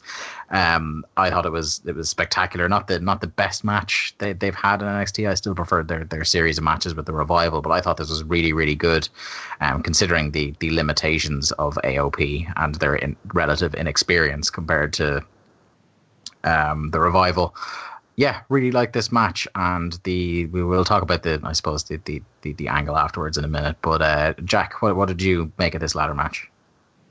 excellent uh, performance from both teams. I I- think uh, almost as you said, Dave, people just kind of as a minimum expect DIY to steal every show they're on. So when you start as that with your expectations in, in the audience, I think it's so difficult then kind of live up to that. But they always manage to find a way. I think in particular, Johnny Gargano is one of the most believable performers from a psychological, Yeah. uh, like Uh, ring I was- psychology I was gonna say uh, earlier in the show, Jackie, I've ever seen. Earlier in the show, Jack, you asked the question: i- Is there a better babyface in WWE than Sami Zayn? And the answer may well be one Johnny Wrestling. Um, It, he- it's very possible, yeah. he he is like my favorite baby face in peril to watch. Like when he is when he is being beaten down by the big scary heels, it is so believable, and the struggle in his his refusal to give up uh, is incredible. Uh, what what a, Jo- Johnny Gargano is just one of my favorite wrestlers in the world. He is fucking amazing. Yeah. And, and the spot where he pushes Ciampa out of the way and just eats was like one of the most brutal ladder shots Oh my god. I, I, I've seen in I thought he'd been fucking decapitated. I want to Ah, know that, that who spot. who fucking greenlit that because that was like um, that could have gone No into hands. like Joey Mercury levels of of Yeah. complete disaster, possibly. Um, yeah, I that that m- took me out um, in I guess a good way, maybe because you know it was a planned spot. Um, but I haven't felt like a, a tension between that and when the two of them jumped off the ladder and both nearly fucking scorpioned. Um, oh man, man, this match was was fucking like there was there was some emotion, you know. Um, I got to say, I have been on the the Authors of Pain bandwagon for quite a while now. I think that those two are actually certainly for a their age because I think they're only both like 23, 24. Um, obviously, it doesn't look like it, but those two are, I think, really good. They've they've Agreed. gotten I, they, they've, I've they- been skipping fair on that bandwagon for a long time now. I should start paying it up. they've gotten um, they've gotten much better really quickly. They were they were not so great initially when they started. I don't think they're all the way there yet No, by no, any no, stretch of the imagination. There, there's still a, you know a little kind of uh, green. Uh, you can see it uh, just the inexperience in some of the matches they have, but they are definitely a lot better than some people give them credit for. But it's it's Um, the absolute like definition of playing to your strengths, and I think that those two do. And obviously, like they've been primarily working with uh, DIY and um, the revival, and the, the two best tag teams in the company. so that Hey, does that help. TM61 match they had was fucking great. Yeah, that Go as back well, and yeah. rewatch that, seriously. that is that's, also a, that's an true. incredible match. So it's going to be. real the. Go on, yeah. So I was going to say it's going to be interesting for them now because like it's basically them and heavy machinery, and and in fairness, I can't fucking wait to see that match. But you know they're they they've got issues in terms of who they face going forward. But um, for this for this night only, like just uh, it was a great match. Yeah, absolutely. And then the angle at the end, the the thing we've been expecting since the Cruiserweight Classic last year, and they managed to hold it off for this long. Uh, the psycho killer himself, Tommaso Ciampa, turning on Johnny Gargano and beating that poor man to fucking death. Yeah, he did. Um, are, are we all super hyped for the the the Gargano versus Ciampa semi main event of an NXT takeover coming up? yeah, because Of course we are. The thing is, they haven't had um uh, like the best long term storylines in the last few years have all been NXT, and they haven't had one um, that's been proper proper compelling. Because like the the ones over the last year to two years, let's say year to year and a half, have all been based around oh well you have the the NXT belt okay well I've won it okay well I'm going for my championship rematch now. Like this is its own thing to the side. Um, uh, kind of like you know Sami Zayn and Cesaro is the one I think off the top of my head. So this, Yeah. like, you know, they can do a lot here. They have the platform to do it. They don't have to rush it. Um, I think this is great for both of them because I do think that you know you've gone as far as you can for tag team, and instead of wasting them both on the main roster, do this with them. Uh, I think this will bring them both up to the next level. Um, I think for me, like, I think there's a viable uh, chance that you could see this as a, a an NXT Championship match at some point down the line. Um, how you get from A to B to C to get there remains to be seen. But yeah, fully on board with this. Um, thumbs up all around.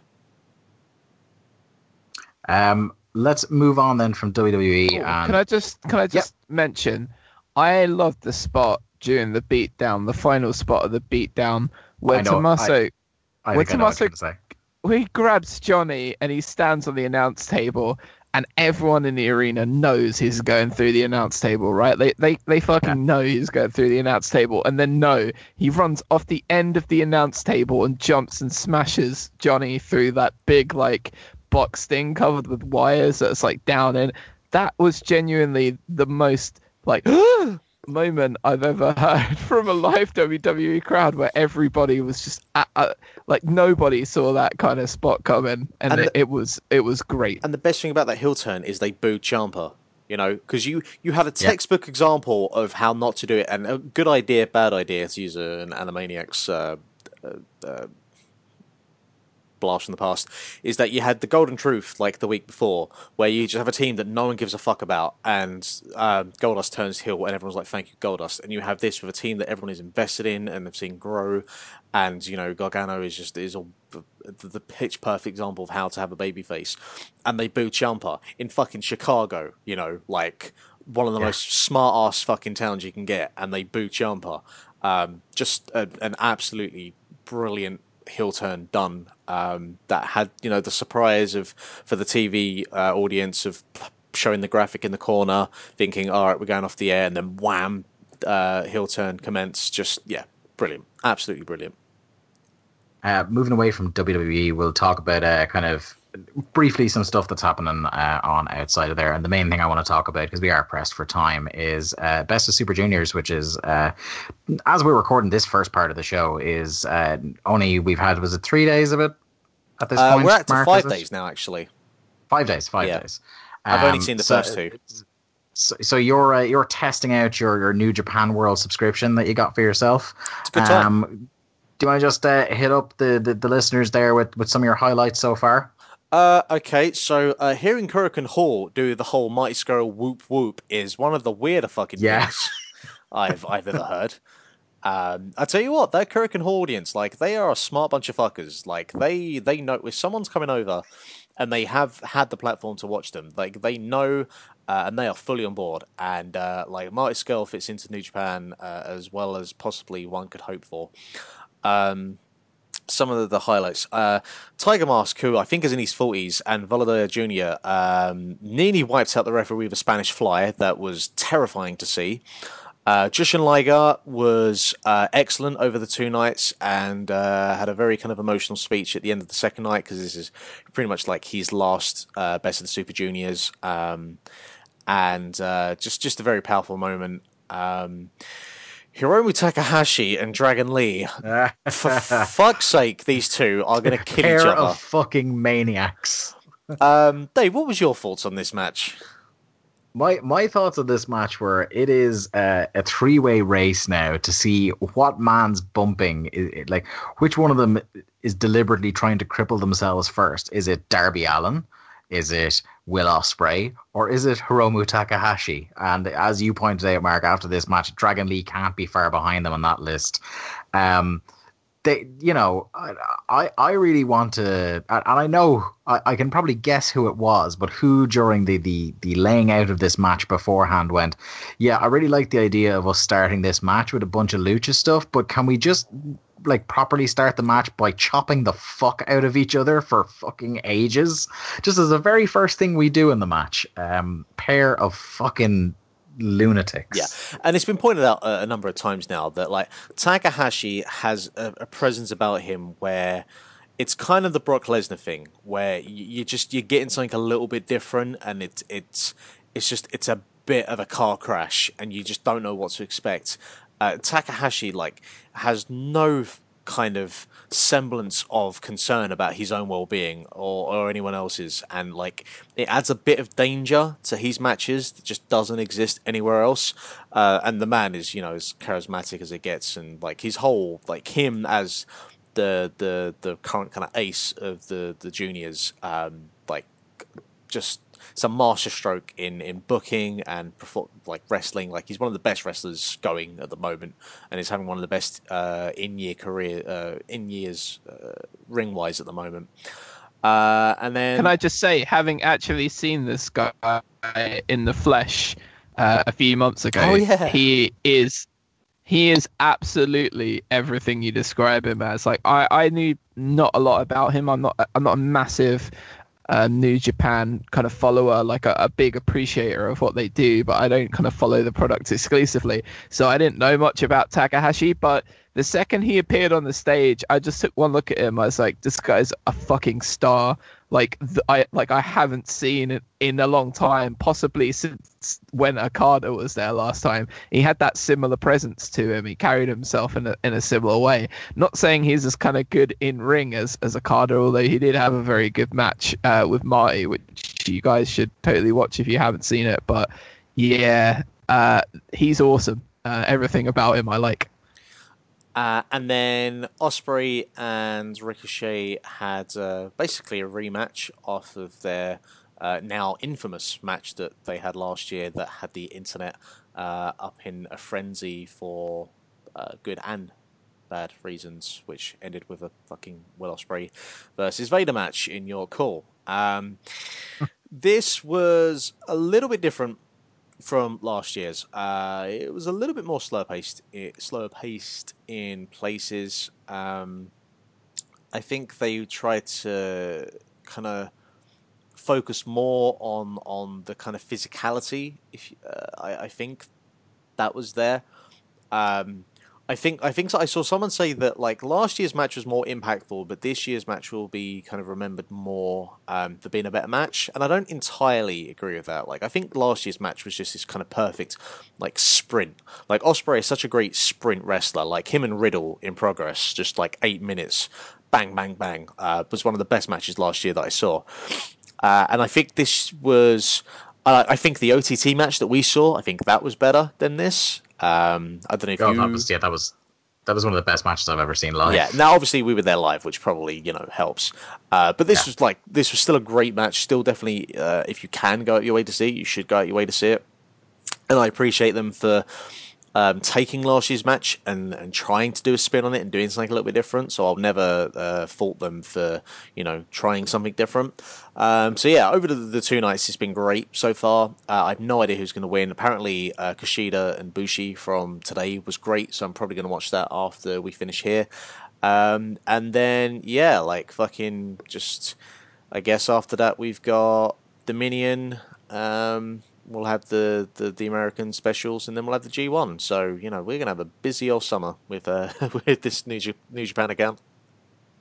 Yeah. Speaking of New Japan, guys, I've got some hot off the presses news. I don't know if you've seen it, but uh, ROH, New Japan Pro Wrestling, and Revolution Pro Wrestling are having a War of the Worlds three-day seen this. event over in seen the. UK. It's a four day. Uh, York Hall, Liverpool, Olympia, and Edinburgh Corn Exchange. And yeah, the day before the first York Hall show, uh, Revolution Pro Wrestling have their their Summer Sizzler. So yeah, we're gonna have a a three way branded uh, absolute spot amazing fest. Oh, and CM Lauer of the well, so it's four a four promotion strong Yep, uh, tour uh, of the UK. Stacked. that's gonna be that's gonna be pretty mental. Considering you guys can get the ferry, I, I suggest you go to the Liverpool show because Jack- that's just a little hop, isn't it, across? Jack, yeah, Jack, you did uh, try to sell me on. Uh, you you have had worse sales pitches because I think it was was it complicated simplicity the progress show where Jack's sales pitch to me how because he had a spare ticket was you are was it thirty quid and a really poor decision away from seeing this show. yeah, that's exactly it. So look, it, it it might be done. We'll see. Uh, I gotta kind of get this next wrestling trip that we're about to talk about over first before I start planning other ones. I think. Um, but yeah, It's uh, in August. You, uh, all I'm saying is you've got time, and I know you're a teacher, and I know it's in your holidays. we'll uh, we'll move on from uh, New Japan and talk about the, the kind of the, the meat of why we're here. Uh, we're not going to talk about it too much on this part one because uh, myself and Jack are going to come back once we've been uh, and talk about what we saw. But uh, Progress uh, Wrestling out there in the, the good old UK are doing their Super Strong Style 16 tournament this weekend as we're recording it. And myself and Jack will be in attendance, although Jack will be missing the first day owing to Chelsea allegiances. Um, I, I, I, I've actually worked it out, Dave. If the show starts at like three o'clock, I can watch the first match and then go to the FA Cup final. Are you going to try and do that? I am going to try and do that because I am a crazy person. you are a, a, a great man, Jack. A great man indeed. Um, I'll just I'll read out the field here, and uh, what we'll do is uh, just throw out some some loose thoughts on it because we, we obviously don't have any matches or anything. Uh, just the list of sixteen, and uh, give us some of your thoughts, and then we'll we'll finish up this segment with uh, just some some wild predictions uh, before we we cut to myself and Jack in the future through the magic of radio. Uh, so the field for the tournament this year is is Jack Sexsmith, Travis Banks, Trent Seven, Pastor William Eaver, Jeff Cobb, Jimmy Havoc, Flamita, Zack Gibson, Zack Sabre Jr., Tyler Bate, David Starr, Nathan Cruz, Flash Morgan Webster, Mark Haskins, Mark Andrews, and Matt Riddle. Uh, let's go to Mark first. Uh, your thoughts on the, the the the makeup of the tournament this year? Yeah, so it's um, there's a lot of new or people that haven't been in uh, Super Strong Style before. Uh, the the most surprising one that's actually not been in before is Jimmy Havoc, but obviously he was injured last year, which is why you know he was in there for that.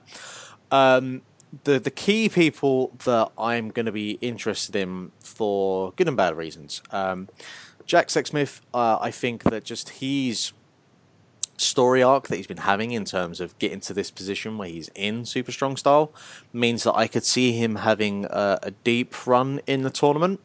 Um, which uh, I'm fine with, kind of story story wise. Uh, not so f- fine with in terms of I don't actually think he's that good in the ring. Um, so like that that's going to be a bit of an issue with me.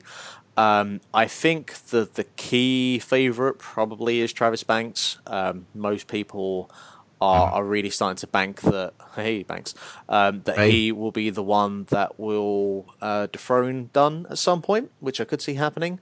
Uh, although I've also seen uh, some people saying maybe they'll do a triple threat with British Strong Style at Ally Pally, which is mm, maybe an idea.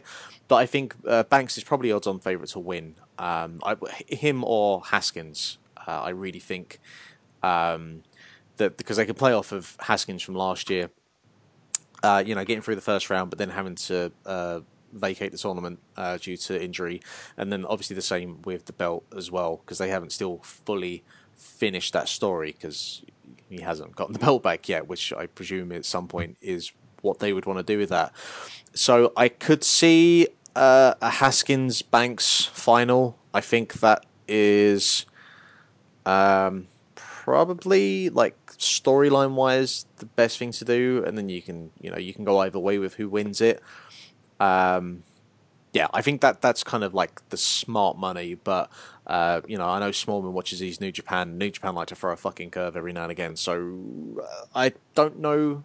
Um, who else could appear in the final? So I will leave it to you two to give me some uh, some uh, wrenches Jack, uh, anyone you're particularly looking forward to seeing in this tournament? There's a couple of imports coming in here. The name I'm I'm very much looking at that I don't think you've seen before is David Starr. Yeah, I have never seen David Starr before uh, in the flesh, as it were. I've seen a, a, a couple of bits and pieces from WXW, and I've always kind of liked what I've seen. So looking forward to seeing him. Never seen uh, Mr. Athletic Jeff, Jeff Cobb live, so oh, I am um, I my hype levels are at maximum for him just throwing someone out of the electric ballroom and all the way across to the roundhouse. Um, I Flamita like is a name that I, I didn't really know very well, and then much like um, Dennis Wise said to Kevin Keegan, who was Newcastle manager once, look him up on YouTube, which is exactly what I did. Um, and he looks great, like he looks super good. I, I can't wait to see him. As for who I think is going to win, Mark basically said all all of the things that I had kind of mentally prepared myself to say. Um, if I had to kind of pick an out outsider kind of I don't know if you would call him an outsider, but or whether or not they start the, the this in process of breaking up British strong style. But I'd like to see Tyler Bate win it because I Yeah. think it would get a huge reaction. I I think them playing up the fact that he kind of lost the the UK strap and you Mhm. know maybe not particularly having the best of times and I, I think it'd be really interesting to see Tyler kind of drawn first round against uh, a Nathan Cruz or uh, a Zack Gibson and then I think people will kind of get it that, that that's what they're trying to do with Tyler Yeah, I, I'm on board with that. So- I, I was going to say, I, I think that's that's a thing they really need to to start sorting out because there has been that weird uh, juxtaposition between the WWE presentation of, of British Strong Style and the Progress uh, presentation, and that's not entirely their fault. Their their hands have been tied, but I, I think it, they're at the point where they need to, you know, fully Well, as- fix that, if you will. Yeah, especially now that you know they're going to show up on the next show, and the guy who was carrying the belt on the last show isn't carrying it anymore. They can't not address that. Yeah. You know what I mean? Now that now that Yeah. he's UK champion, um, The, thi- so the thing be interesting to see what they do. The thing is, you could make a case for, I would say, at least 10 of these guys winning. I think the only Uh-huh. guys I can't realistically see winning are Cruz, because I, I just don't think.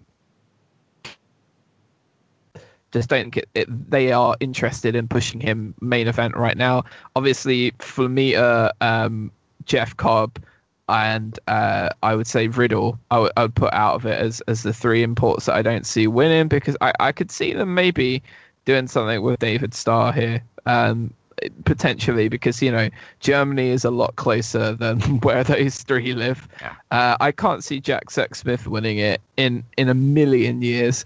As much as I love him, and the match that he had with Travis Banks is one of the most what the fuck matches I've ever seen in my life just because it started off with kind of Travis Banks just really dominating proceedings and then it just it just turned into just one of the best back and forths I've seen in a long time. And Jack is is is super over. You know he might not necessarily be a cup of tea. You know he might not have the upper body strength that you would expect like a professional wrestler to have but he's a really compelling performer and an incredibly awesome dude to, to kind of get behind but I still don't see him winning it.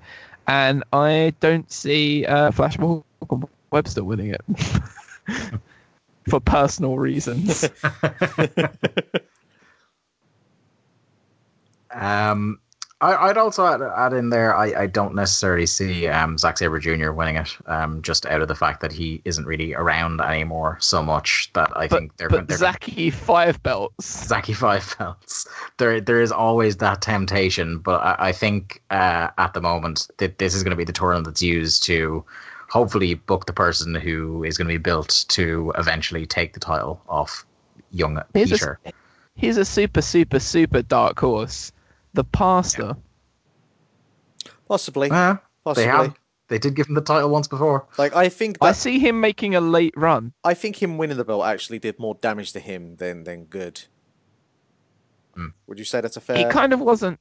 He kind of wasn't ready, but no. in a way, I think I think the the story that they told was was cool. I, I, I think it was really cool, and I, I think they'd been I I don't know maybe a bit rushed to put a, a belt on the guy from the Projo, but I think they definitely would have at some stage wanted to do that, and Sure. I think it it would have been better if he was built to maybe a, a, a bit more or or I don't know, but at the moment in, in of itself was like this kind of almost euphoric religious experiences in the ballroom and, and watching it back. You can't help but smile. Um, but yeah I, I think they took the belt off in the next show. I, I, at the time i kind of wanted them to. Now maybe i feel like they could have played the, the story out a little bit. But you know I, I think he's a really good he's a really good guy. And like that whole you know jim smallman podcast he did and and, and really Yeah, getting himself over and telling his story. Everybody is going to be behind him. If he wins a match or two and gets a bit of traction in this tournament, then he's going to get a huge reaction. And then I just see someone coming along. I mean, an absolute dickhead, maybe Trent, maybe maybe Zack Gibson, and, and just beating him, and everybody just being absolutely just in, incandescent with rage, and then that building up for an interesting semi and maybe even final between whoever manages to knock the pastor off. I think that'd be a cool story to tell. Uh, we also, based on the ending of the last chapter of Progress, there's a chance. I, I don't know if they, they maybe they'll hold it off a month or so longer because it's um, it, it's a potential big match. Although they have three days worth of wrestling to fill here, um, we are building towards a British Strong Style CCK title match. Um, that could be a, a, a strong possibility to happen either over this weekend or maybe something to build further towards it over the weekend. Um, how, how psyched are you for? It seems CCK are the tag team that are primed to take those belts off British Strong Style eventually, uh, if they're going to take them off them anytime soon. Do you know I've never seen a CCK match before. In fact, I've never seen a Chris Brooks match before. Have you not? Nope. They have some sick fucking tag moves, bro. I've I've I've never seen a, a show that they've been on. You got to Oh, check them you out. need you need to watch CCK versus um, Callihan and Strickland. Yes.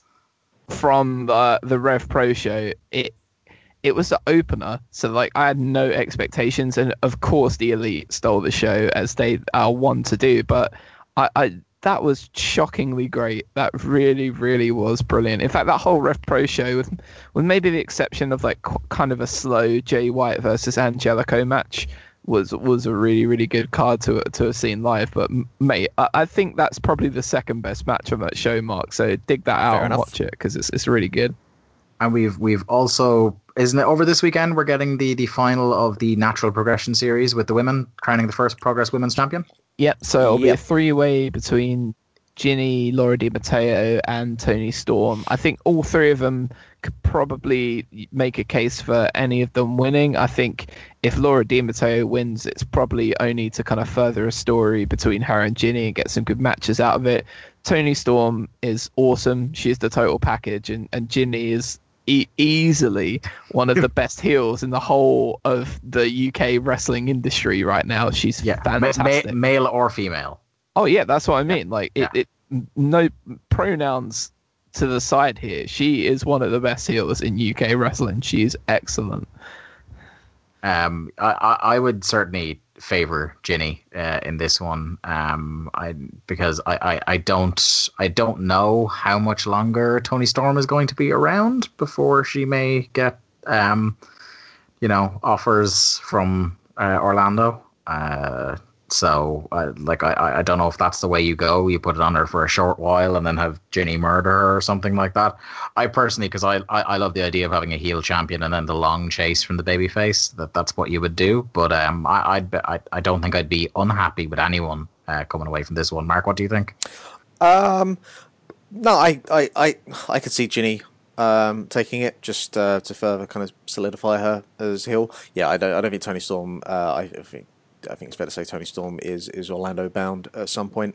Um, so yeah, I, I'd probably I'll go with Jinny because I don't think we've had a heel win natural progression because we've had Mark Andrews and Pastor and has there been two or three of the natural progression?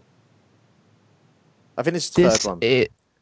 This is the third one. I yeah, think. so we've never had a heel win it, so I I I could see Jinny winning it on, on that basis alone. It'd be interesting though to see if Toni Storm won it, and then there's uh, a, a, the the possibility at some point that all four belt holders in progress, uh, oh, actually, one with the exception of the Atlas title, um, would be WWE contracted talents. yeah, that'll be interesting. One thing I hope happens at, at some point over the course of this uh, weekend, Dave, is I just hope you get to see a live Waste Man challenge featuring body guy Roy Johnston. I look forward to it. Uh, the, the one thing I want to say as well, the the, uh, the one disappointment I had, it's a strong lineup. I really like the lineup. I'm very much excited for it. But the one guy that myself and um, Jack both thought was a lock uh, for it that we're disappointed not to see is Walter, uh, Big Daddy Walter, uh, not being in this tournament. I would have enjoyed seeing him throw men all over the place again, like he murdered men for three days in Oberhausen uh, in 16 carat.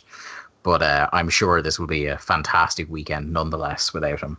I've never seen Walter have anything approaching a bad match. The guy's a machine. So yeah, it's a bit of a loss, but there's just so much talent, and you know the guys that get eliminated from the tournament are gonna have some pretty great, maybe Yeah. multi-man matches. Like it really is. They're trying to go for the UK BOLA thing, and I, I just hope they knock it out of the park. They've got all of the ingredients in place to, to smash it.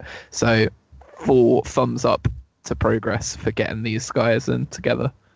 Absolutely. Uh, so, with with all that being said, uh, this is the point at which we'll, we'll break the show, and th- through uh, radio magic, w- you will come back to myself and Jack, and possibly Mark, who knows, uh, reviewing the uh, Super Strong Style 16 show from Progress Wrestling. I'm very much looking forward to it. So, let's see what future Dave and future Dak thought of it.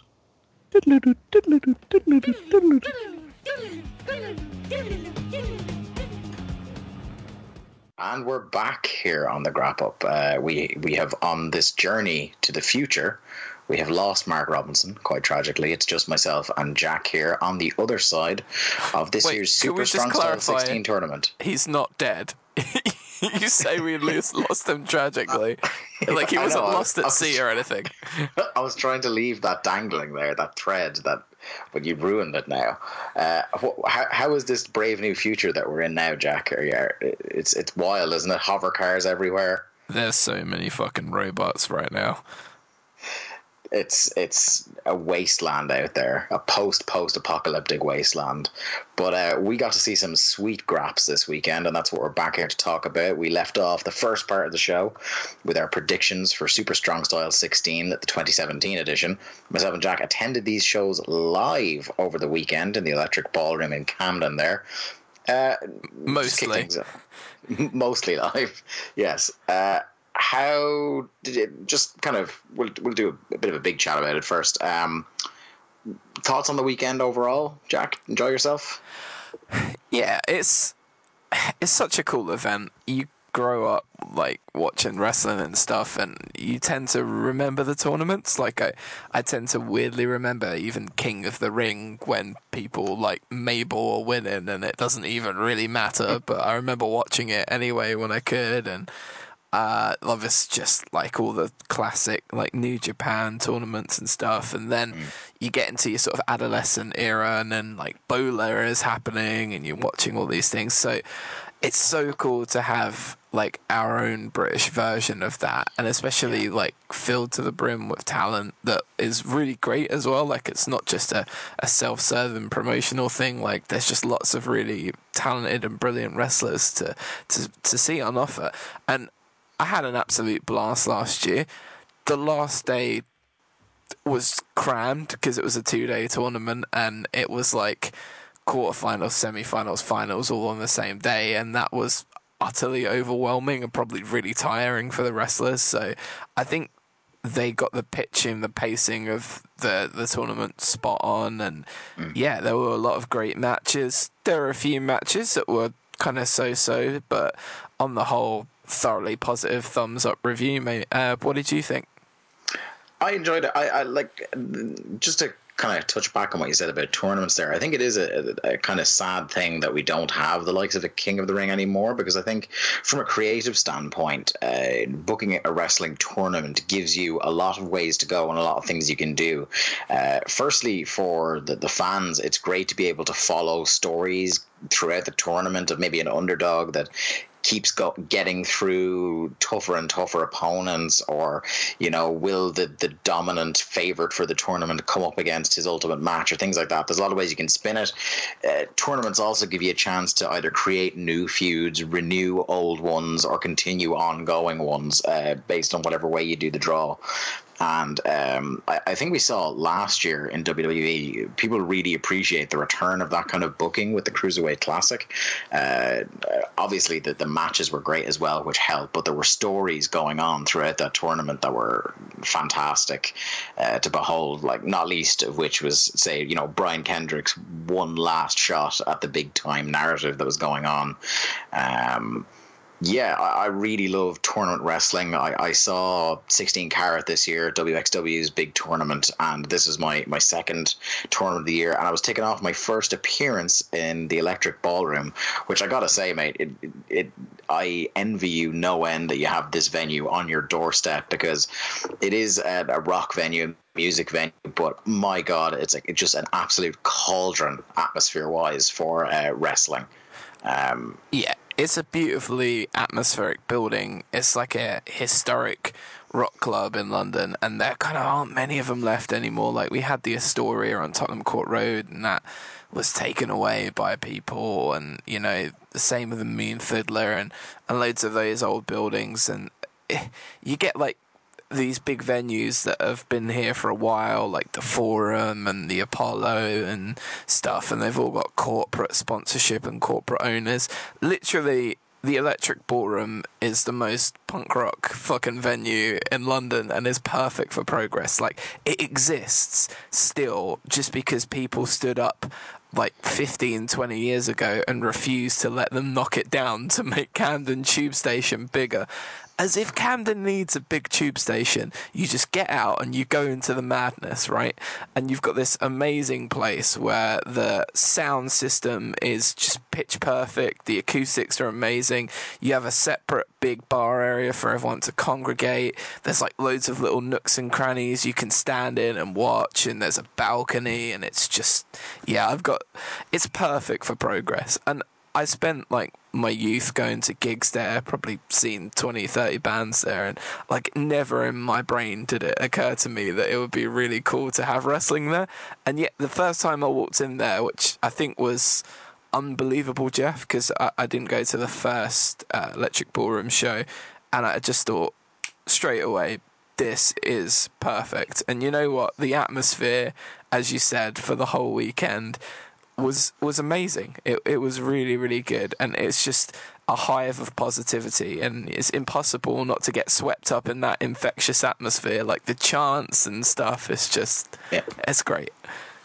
Uh, we'll, we'll, move we'll move in through kind of the results as we go, and we'll, we'll stop and chat about things that are significant. Uh, we've got the uh, the the match list uh, sitting in front of us here, courtesy of our, our, our friends at CageMatch.net.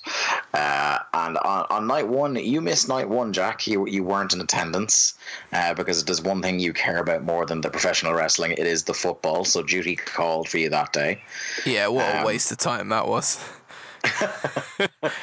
Yeah, if but anyone hey, doesn't you know, you know I'm a Chelsea fan. Oh, we were terrible. But, moving on to happier chat, I was there uh, for night one, and uh, you didn't miss a huge amount of uh, fantastic stuff. We'll run it down anyway.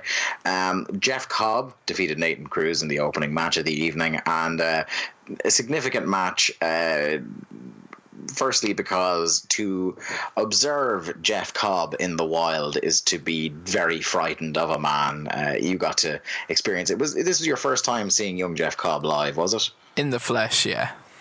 Um, he is a scary, scary man uh, as we saw multiple times over this weekend, he kind of breezed past Nathan Cruz fairly easily in a in a match. I think I think we had all kind of uh, of all the matches in the first round, this seemed to be one of the more uh, obvious uh, in terms of result, uh, but nothing kind of uh, blew me away about that match, short of uh, the crowd in the Electric Ballroom deciding that for the rest of the weekend, Jeff Cobb was hereby named Jeffrey.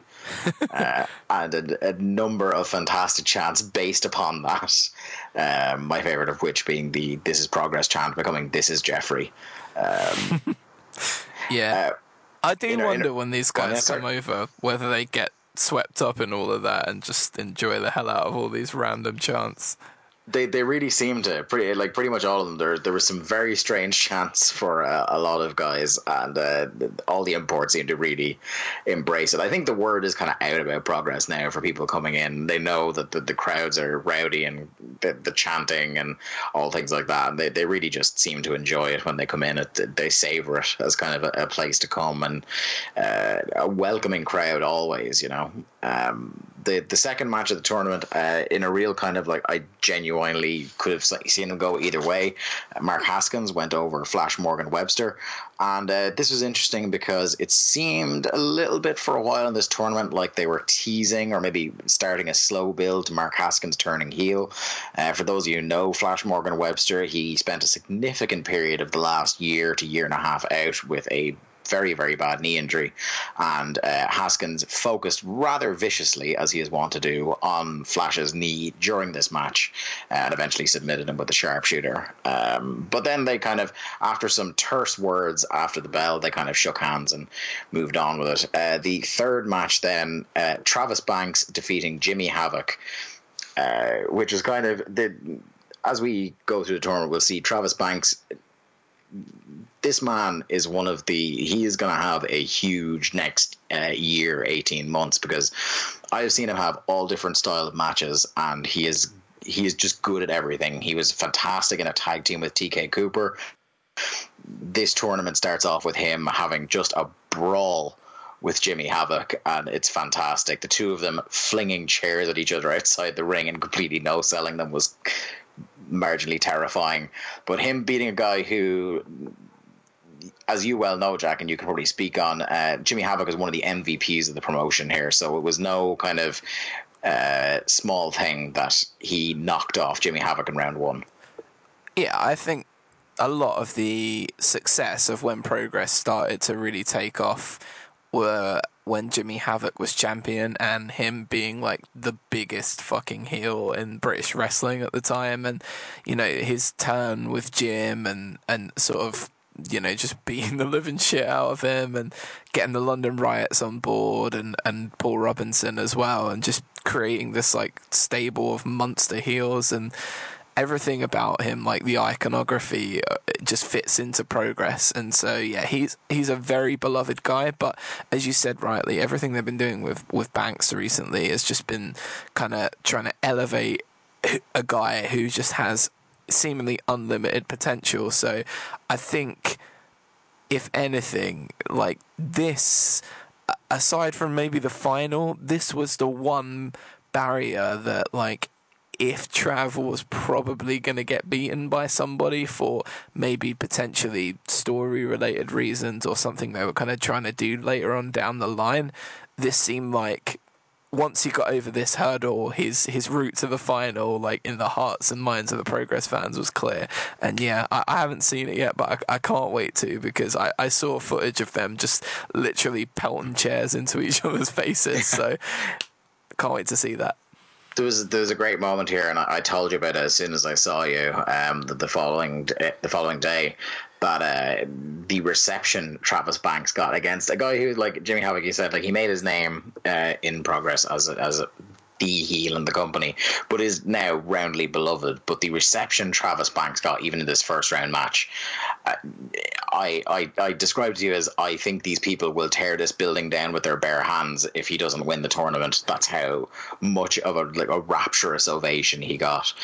Uh, moving on to the next match, we had Zack Sabre Jr. defeating David Starr. This was a really really good match, probably the best match of night one, I would say. Um, David Starr coming out. He's a guy who has a, a spectacularly long ring introduction based on a, a, series of nicknames. Jim Smallman added the circumcised savior to his ever growing list of nicknames here. And Zack Sabre Jr. was introduced as Jeremy Corbyn's favorite wrestler, as he was wearing a Jeremy Corbyn t shirt uh, for the evening. This was a, really good, fast paced, technical match, as you would expect from Zack Sabre Jr. And this weekend, not this match obviously because you weren't there. This weekend was the first time you had got to see David Starr live. The second weekend I had had the experience, and this guy every time I see him just blows me away. Um, he is i was talking about it on twitter earlier on today is like if he has a serious wrestling match to do uh, he is fantastic at it. He is great as like um, he, very much in the kind of the the Johnny Gargano role of like the guy who never gives up, the babyface in peril, um, who is really really good at the professional wrestling. He is also, as we will talk about later on, fantastic when it comes to comedy and less serious wrestling. But uh, Zack went over in that match. David Starr dropping out in the first round. One of the big upsets of the first round then was Jack Sexsmith defeating Zack Gibson. Uh, Zack, who is a spectacular dickhead. uh, coming out and utterly burying the beloved Jack Sexsmith who uh, it was really special, and I, I, urge you to check it out, Jack, when you get the, the VOD available.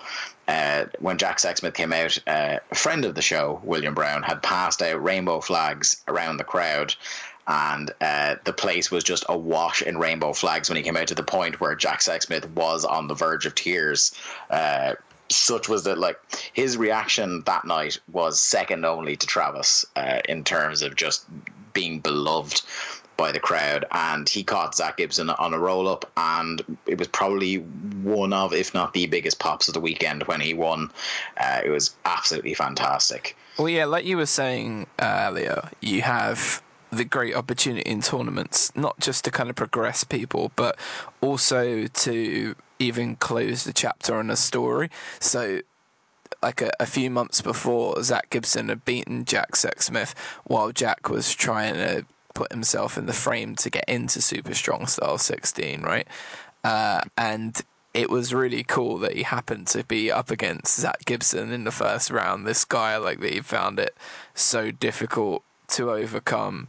Uh, and yeah, he finally got he finally got his win on him, and it must have been an awesome moment. And yeah, Jack Sexsmith kind of embodies the element of progress where it's like everyone is welcome. Like he, he names himself the pansexual phenomenon, and like I think even maybe five ten years ago in, in, in British wrestling, like maybe people wouldn't really know how to take that. I think, but like it just goes to show kind of tied into the name progress like how far kind of wrestling and that sort of macho tag of it has kind of been shirked by this company and it's just really cool that we've got someone like Jack Sexsmith in such an important position I think yeah.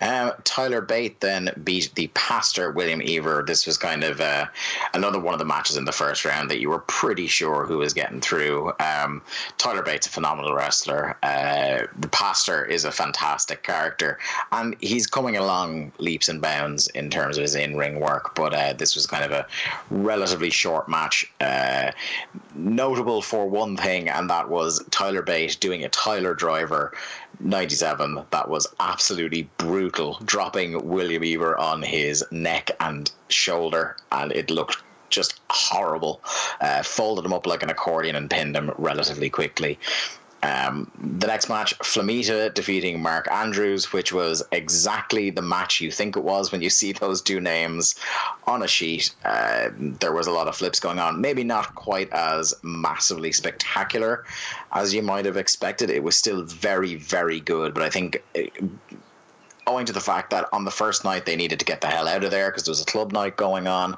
and the fact that eh, first round tournament matches, you're not going out there to try and have the best match of the weekend. You don't want to blow up the crowd when there's three days of wrestling to be done. Um, they had a really good match, um, and Flamita went over, which was kind of a little bit of a surprise because Mark Andrews being the the kind of the the homegrown fave, and Flamita being uh, a a debutante in the tournament. Yeah, I, I think Mark Andrews had such an amazing run to the final in last year's tournament, like being eliminated in the first round and then like finding his way back in due to Haskins's injury. Like he just completely, along with Chris Hero, stole the Super Strong Style 16 last year. So uh, as sad as I was to see him go out in this first round, it was a great because we get to see more of Flamita, who is just really really cool like a, a ball of charisma and can do insane crazy anti-gravity like things. And b it kind of gives everyone else a chance. And haskins i'm um, sorry Andrews is such a, ba- a great baby face that like even if he does get beaten, it, it doesn't take any shine off him whatsoever, and he is just consistently beloved by the audience here. The main event of the first night, the final first round match, Matt Riddle defeated Trent Seven in six seconds. Now, let me set the scene here for people who are thinking he can't have said six seconds. So, um, Matt Riddle comes out, beloved by all. Trent Seven comes out, hated by all. Um, Trent grabs the microphone and says he has a bone to pick with young Matthew across the ring, saying that he had noticed that on social media that Matthew had been starting a retire Brock Lesnar gimmick. He has a new T-shirt that has retire Brock Lesnar as an unticked thing on his checklist for his career, and uh, he said he had been speaking to his colleague Brock Lesnar, which is a fantastic com- comment. And he was not happy with people laughing at that idea. Um, and he was here to kind of, um, you know, right that wrong and uh, put a put a whooping, a wrestling clinic down on Matt Riddle. He uh, he took off his jacket, he took off his towel, he turned around into a flying knee to the head.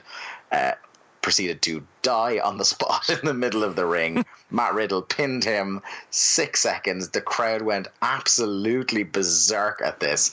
I think it was on like if it was a normal kind of one-off uh, chapter show and you ended the main event in six seconds, I think people would be annoyed.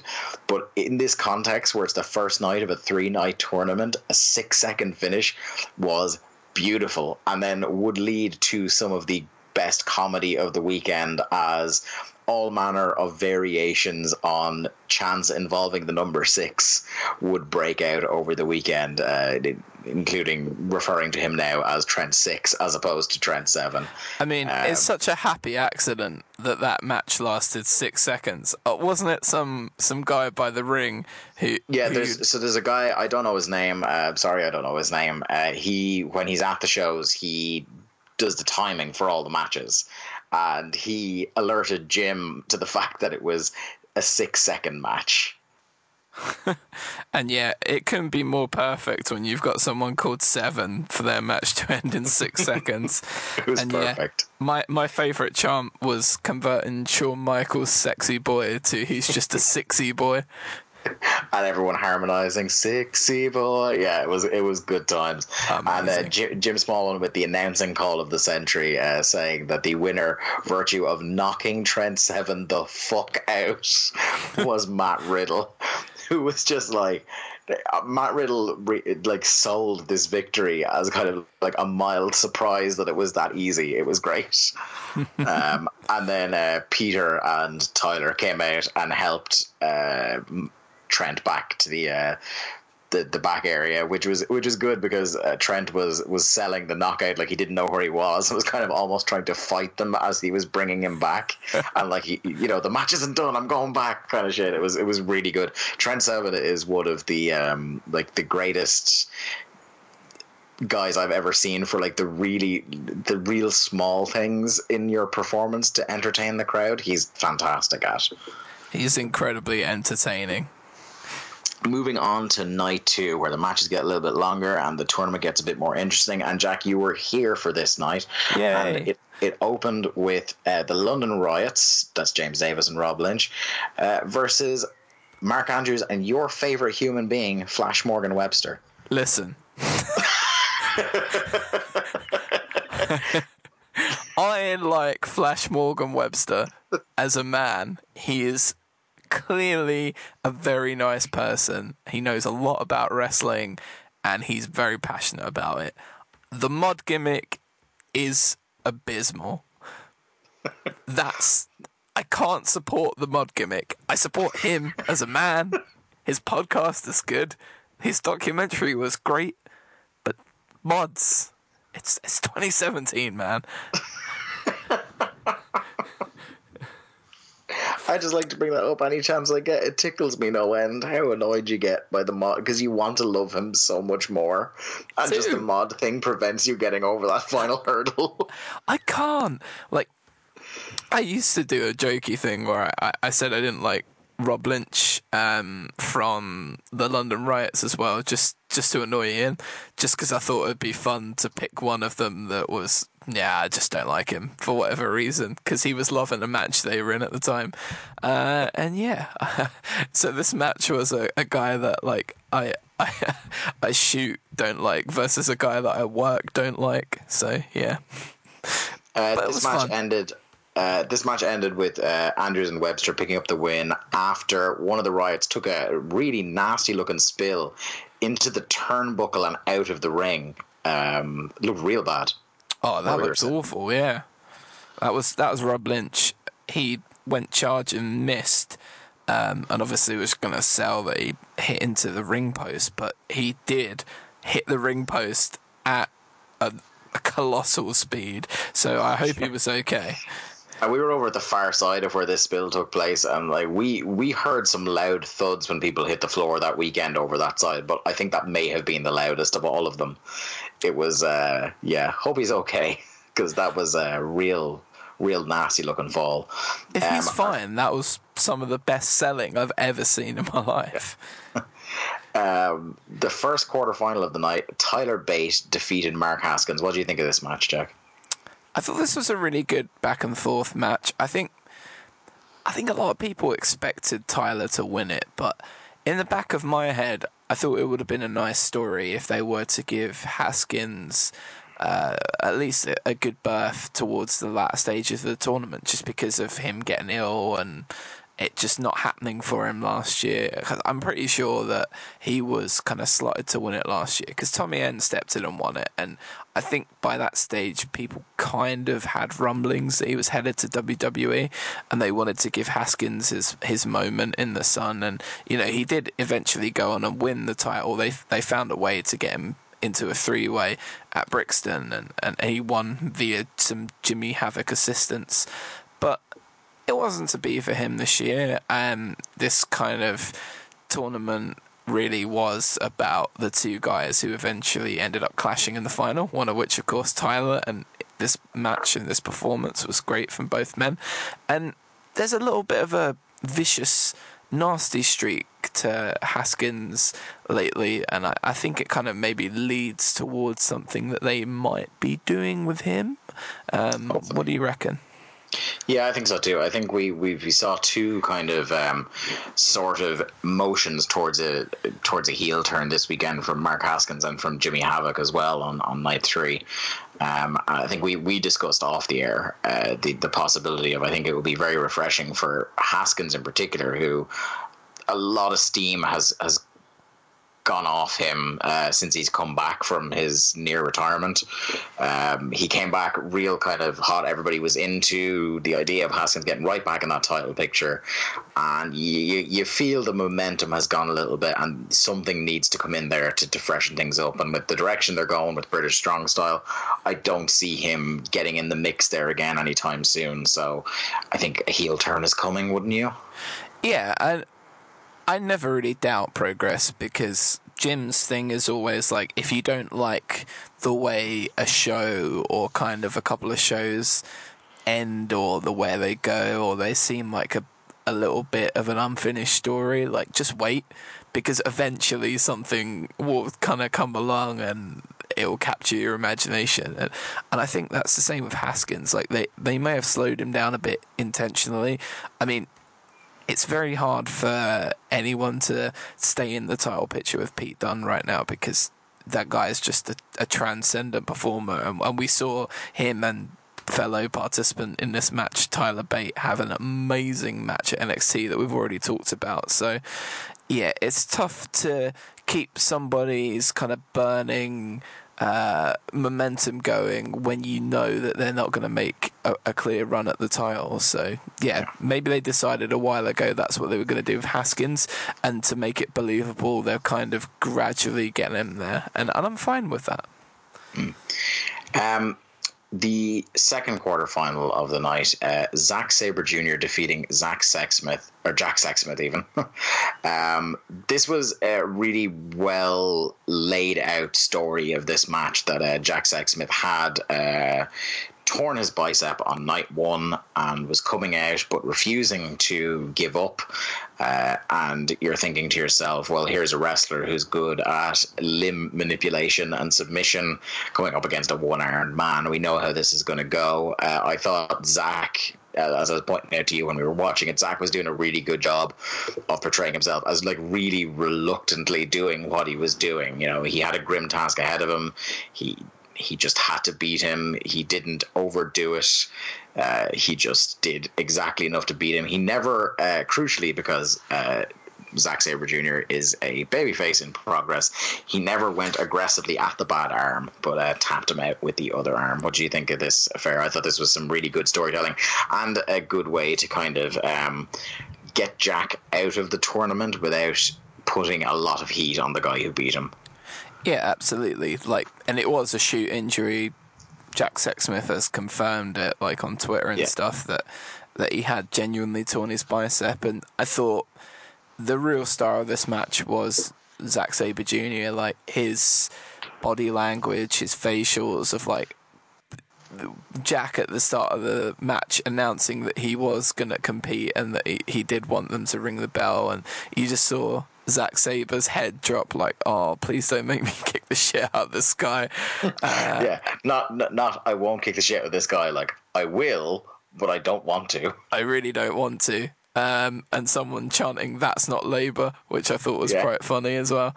Uh, but yeah, they did the best with a shit situation that had been served to them, and and a few pretty vicious slaps from Sexsmith that he got in before Zach kind of took him to the mat and, and eventually put him away. Yeah, I wonder if um, it, it's interesting because I wonder if if he had been healthy, were they going to have this match roughly play out kind of similar with Zach reluctantly beating him, or were they going to have Jack somehow get a win over Zack Sabre Jr. and then put even more heat on Tyler by having him beat Jack in the semi final? I guess we'll never know. I feel Um, like they can't. I I love Jack Sexsmith. I love the Jack Sexsmith story, but I I don't think they would have him beat Zack Sabre Jr. You would think. Nah. Um, the third of four quarterfinals. Matt Riddle defeating Jeff Cobb. This was Well, let me just say, fight. match of the weekend. I mean, this blew me away. It was insane. The strength of these two men. Let me tell you. when when this because this was your the first experience you had of, of Jeff Cobb this night, and when Jeff Cobb removed his ring jacket, you nearly shrieked. The man is huge. Like, obviously, I've seen him in plenty of PWG matches and here, there, and everywhere, a bit of w- WXW, and it just, it's insane to see how in just muscular like he's a different species to me like i could never hope to achieve such tonality of my muscles and yeah he's just a solid ass kicking machine look at him He is built like a shed. Yeah, uh, Matt. Riddle is. is built like a fucking god. he's a And the, full-on suitcase the, t- the two of them knocked the shite out of each other for quite some time for our enjoyment, and everybody was super into it. And uh, Matt Riddle picking up the win over Jeff Cobb here. Uh, an absolutely fantastic match. One of the definite ones to circle for watching on VOD when it does come out. go straight Um, to it What? Sorry? I just said go straight to this match. Straight to it was spectacular. There is a spot Um, in this match which I don't want to ruin, which y- you think that physics, like every possible theory of physics, could be explained until you saw one of the moves in this match, and you just think, how is that possible? The final quarterfinal then was a Travis Banks defeating Flamita. This was a really good match. Like I said, um, I don't know if by design, but it certainly is the way it panned out that every single round Travis was having a different kind of match. So like I said in the in the first round it was more of a brawl. This was a real this was this was a lucha match this was and and Travis coming out over Flamita here. I I was so happy when Flamita was announced for this tournament and these are the kind of matches I had in my head picked out to to see him in. Um absolutely great affair here. Your your thoughts on your your first experience of Flamita live? yeah, he's just a flawlessly great high flyer, incredibly charismatic, instantly loved. We had uh, a chant starting this match. Uh, for Flamita to the tune of Man Eater by Hall and Oates, which is one of my all time favourite progress chants. It's up there with people trying to reverse moves and everyone shouting press R2. Like, that's how good it is. Uh, yeah, I-, I loved it. And you're right, Trav complete switch up in styles from the, from his first night match and managed to have a some really great lucha spots in this match and some some high flying and just showing that versatility. But even like with a different style, he still maintains that kind of steely faced intensity uh, of his performances, which I just think like every aspect, every fiber of of Travis looks believable as a fighter, and it doesn't matter it's like on the it's, style. it's like it's like we've got Bryan Danielson back again. I mean, I don't want to go as far just because I'm sure like But- he- he'd find that comparison difficult to live up to, but I know exactly what you mean. And it's the, it's the same kind of style. Like everything he does looks believable. He's adaptable to any style, and he's just, in spite of kind of not being the the biggest or the strongest looking guy in the world, looks hard as fucking nails. Um, I, I, I was I was kind of hard pushed to think, but I, I think uh, in this match and in every match he was in, we saw Flamita hit his moonsault to the outside from the top rope. I. I, I am hard pushed to think of someone who does a more picture perfect moonsault than Flamita. It really is like time freezes when that guy comes off the top rope. The hang time he gets is insane, and just the rotation is is inch perfect. Like it, he looks like he would never injure himself doing that. It, it is a sight to behold.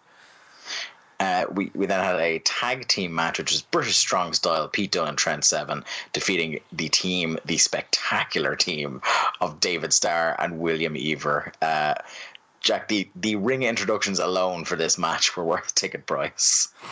yeah, it was it was pretty incredible. Um, Jesus Christ, David Starr to the the theme tune of Jesus Christ Superstar, my favorite chant uh, for these two. David Starr is just an absolute bundle of charismatic intensity. He's hilarious and it just worked perfectly with the pastor because that everybody loves him and just it, these two the spot where Jim where Jim said some know the pastor as the king of the Jews and, and, and David starts selling it like no way you cannot do this to me was was amazing and then Yeah, like that- Pete Jim correcting himself by saying, some, say. people. Yeah. Uh, and then Pete and Trent coming out, and never have I seen Pete enter a building and be more ignored than this as the entire crowd chanted six.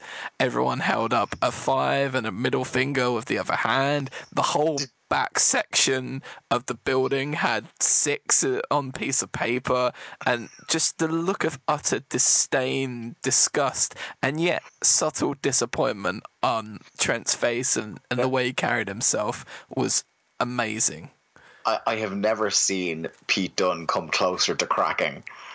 Um, it was just the heat and the chants and everything, and him getting on the microphone and everybody chanting six at him. Then the match starting, and Pastor does his spot where like his partner puts him in the arm ringer and he comes off with the clasped hands in prayer as like a double axe handle, and people encouraging him to do it six times. Um, they totally lost count as well Yeah, particularly my favorite part of that was the in between one of the arm ringers, uh, Trent turning around and kind of like reaching out in hope that he might somehow reach all the way across the ring and faintly, faintly Yeah. shouting, "Peter!" peter Like I said, Trent is one of the best in the world at just the little things that really entertain you in a match. Um, he's such a got the- committed performer isn't he everything is 110% Yeah, and no one like no one will be more eager to make an absolute tit out of himself if it makes a better match. Um, and that this match was great evidence of that. Just My- one of my into the sixth thing. one of my favorite spots. I, I'm not sure if it was this match or the day, maybe it was this match the day after, but Trent's gimmick. Usually, when he's a face, obviously he doesn't do it in progress, but he'll get to the apron and do a really slow roll into the ring and then stand up, and everyone cheers. But he got knocked out. I, I can't remember if it was the pastor It, it was or David. It, it was it was I, I- it was David Starr because David Starr nearly had him out and then stopped and everyone booed and he ran back and knocked him out. Yeah, and then he just slowly rolled him out of the ring, and just as he hung on the apron, just gave him a little toe poke over the edge, and it got the same cheery reaction he gets in like Rev Pro or Fight Club Pro when they do the same spot, and genius. Oh, it was yeah, it was it was a really good match and a really good at kind of uh, taking you down before the main event to, to make sure everybody had, was kind of reserved and ready for it. And that main event was the inaugural Progress Women's Title match, uh, the final of the Natural Progression series that saw Toni Storm overcoming Jinny and Laura Di Matteo.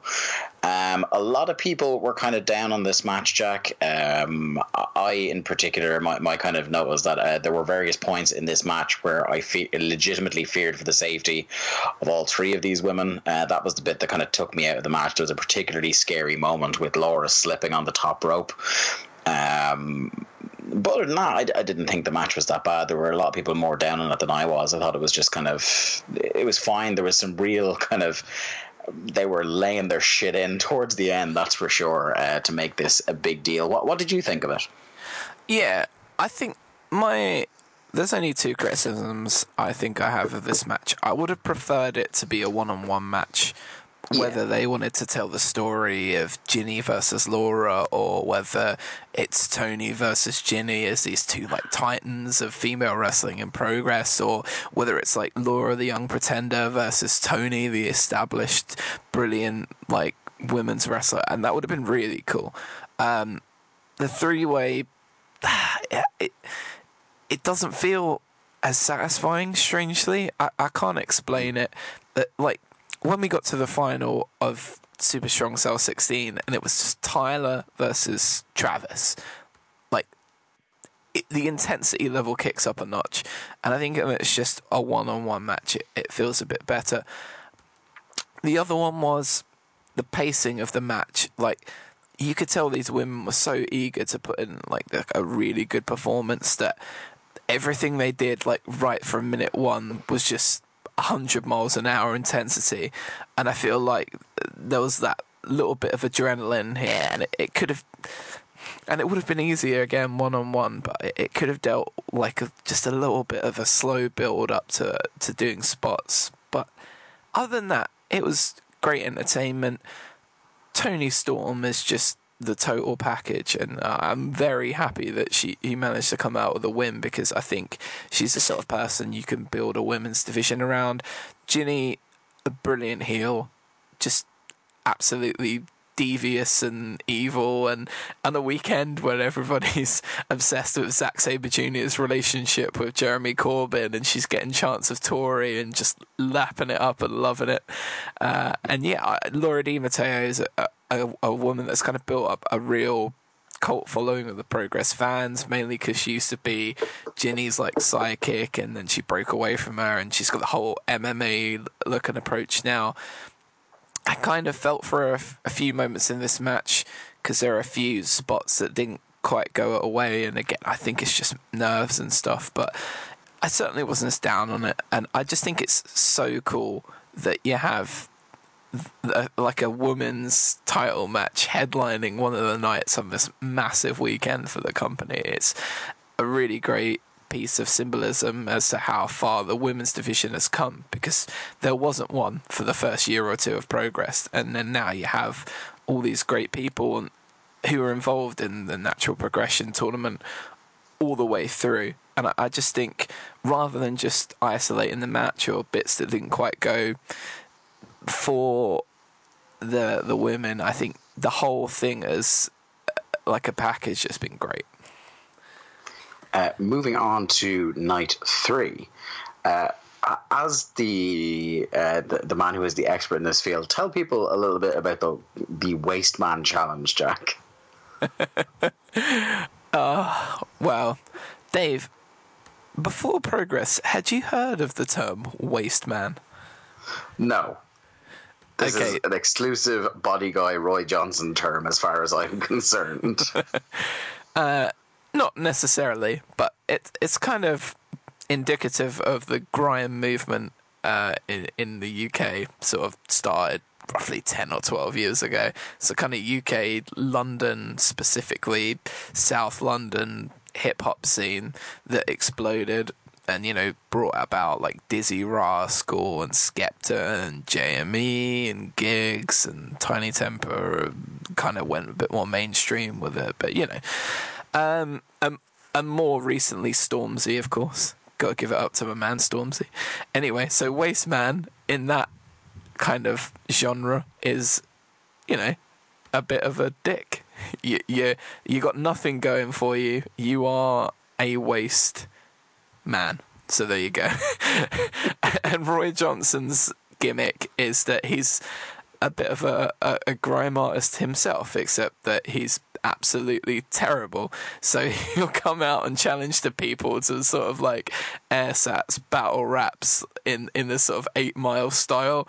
Um, some of these segments have led to absolutely amazing things like Madman Manson pushing the limits of things you can say in decency in public, or Eddie Dennis playing up the Welsh card by doing a Goldie Looking Chain song, and uh, so yeah, Jack Sexsmith trading bars with him back and forth once as well, which was really great.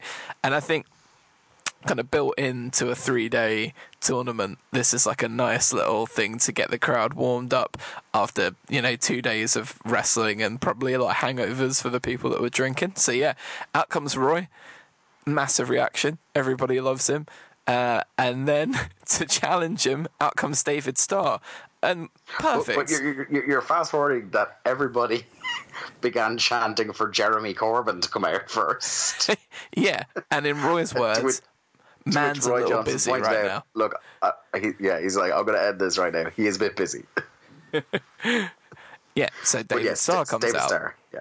and then like was it so Flamita comes out and then Flash Morgan Webster comes out and then Mark Andrews comes out and you just had all of them out there William Eaver as well of course and a few people got a few bars in on on Roy. We had David Starr because he's from Philadelphia doing Fresh Prince and totally bungling the lyrics, uh, among other things.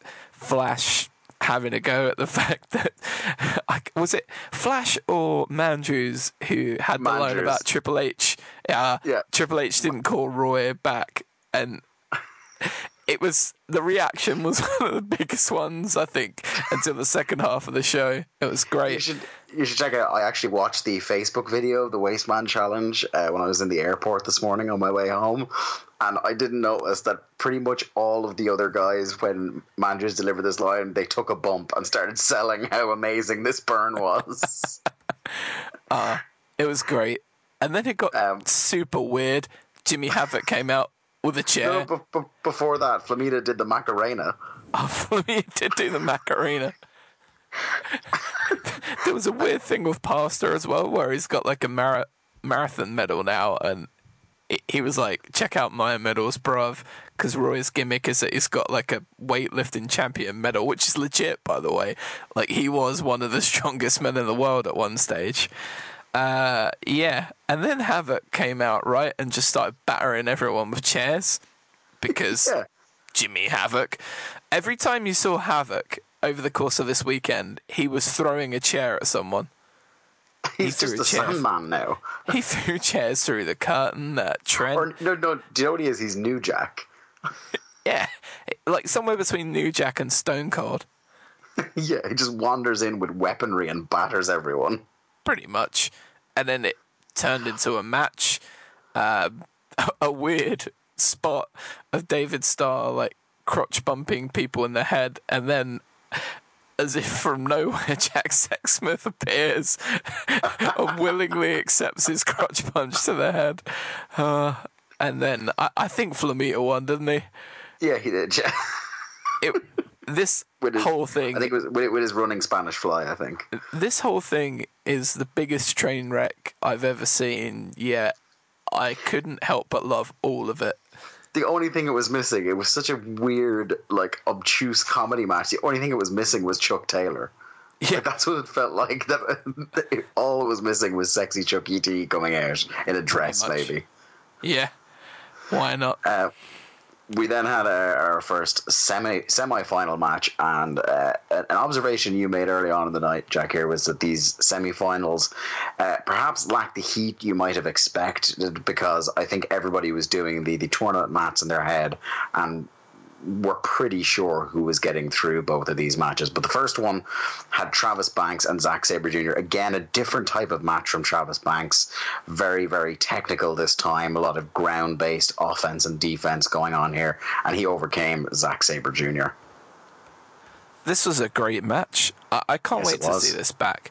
I can't wait to see both semi-finals back because I feel like we've talked about like how good the crowd and stuff were in the building over the course of the weekend, but they were just a little bit flat over these two matches because, like you said, people kind of figured out where the results were going and. Uh, it almost kind of detracts from how good these matches were because this match in, in particular, I, I was shocked at how good and how like beat for beat Trav was at the technical wrestling with, with Zack Sabre Jr. Like he really impressed me in this match. I think this, in terms of like something I unnecessarily didn't know he could do, was the most impressive match from Trav over the course of the weekend for me. Absolutely. And then in the other semi final, Tyler Bate defeated Matt Riddle. And this was a great match as well. To start off with Tyler taking his shoes off uh, with the intention of going for a, a, more of a, a, shoot style against Matt Riddle. and they beat the high holy fuck out of each other, Jack. Yeah, they did. Some of the chops in this match were hideous. were hideously deafening. brutal. You would have thought Walter had turned up in the building, the chops that were being thrown in this match. But this was great. This was back and forth, and I think this was the closest anyone came to actually buying that there might be an upset in the semi final. There was one particular, was it off the, the bro to sleep? Where Uh, uh, I think it was off a pile driver was it a pile driver? hit. And I think people genuinely thought, ah, there's a chance that Tyler's losing this because all the way through, I think people being a bit too smart for their own good predicted it's got to be a heel versus face final, you know, bet story and all that. But uh, so hard did these two work, and so much of the shit did they kick out of each other that by the end, Riddle was getting believable near falls out of the crowd. Uh, our last match before the interval on night three was the number one contendership match for the Progress Women's title, and that was Kay Lee Ray defeating Katey Harvey. And I think this was another match that uh, partially suffered from a bit of weekend fatigue for people. Um, also, having followed like the the crowd was pretty hot for the two semi-finals. Uh, also, another case of people were almost 100% certain Kay Lee Ray was winning this match before it even started, and the fact that the Progress audience are still getting used to OTT's own Katey Harvey. Um, I, I thought this match, it wasn't that it was a bad match, Jack. I thought it was just maybe a bit too safe. There wasn't really anything of huge note that happened here. I mean, they're at a massive disadvantage straight away. Like the match quality up to this point, they just followed two matches with arguably what top thirty in the world wrestlers at the moment. Mm. Like you would put Matt Riddle, you would put Zack Sabre Jr. comfortably in the top thirty in the world wrestlers, as, as far as I'm concerned. Absolutely. Tyler and Trav definitely in the top 100, if not the top 50 at the moment as well. So, mm-hmm. how do you follow those two matches, knowing that the interval is coming up as well? Like, maybe a few more spots might have hooked the crowd in a bit more, but it told the story it needed to tell. It was a decent, functional match. I just think, in the context of the day and the context of the weekend, a sort of standard match Hmm. is gonna stand out and look not as good because of the insane Exactly. level of quality. Yeah, and I, I think they did what they needed to do. They got their number one contender in Kay Lee Ray, and they, they set up the, the match with Toni Storm, having them face off, and Kay Lee Ray go a little bit heel by slapping her in the face and bailing out of the ring. Um, so that's that first defense for Toni Storm set up for uh, an undetermined date down the line somewhere.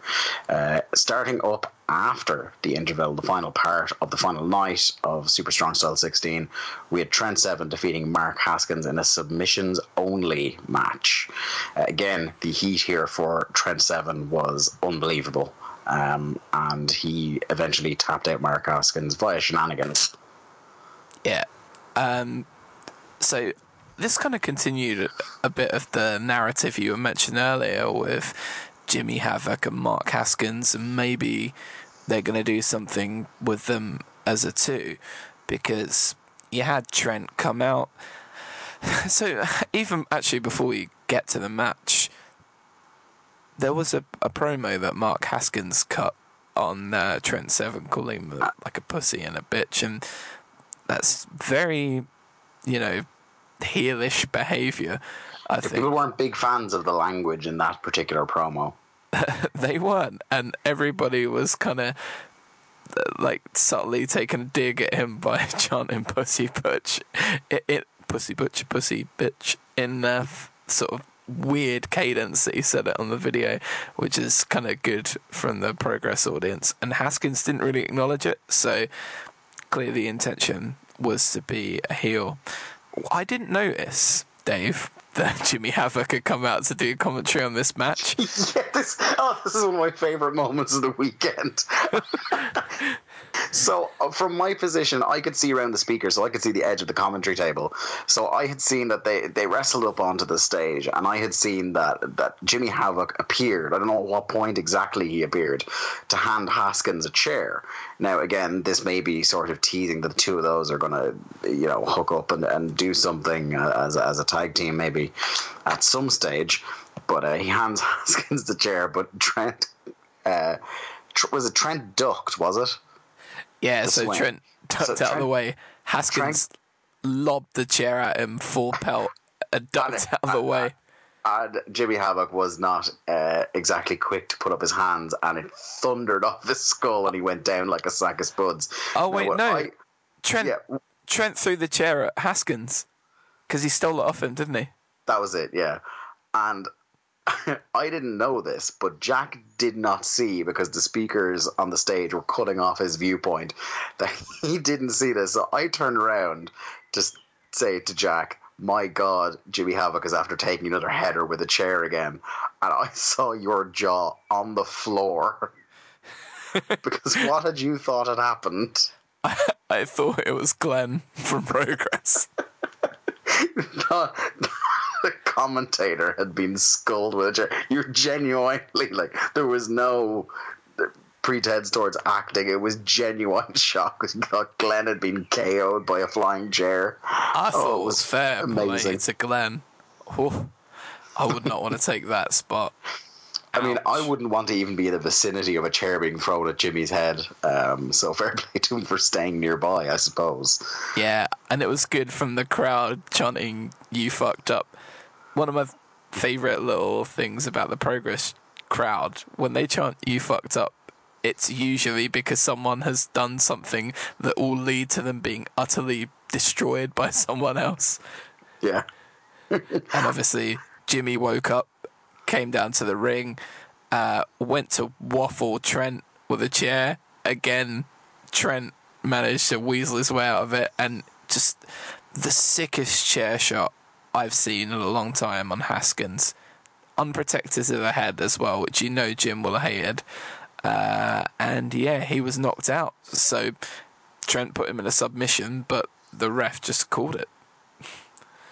And Yeah. there was a weird moment then because so Jimmy helped get Mark up, and I think everyone thought maybe one of them would turn on each other because Yeah. Jimmy had just killed Mark, and Jimmy was doing a really subtle thing here, which I really like. Is when he was lifting him up, he was holding his left arm yeah, in the position that he could have rolled him out into the acid rainmaker very easily. Uh, I thought Yeah. that was a really nice little subtle thing.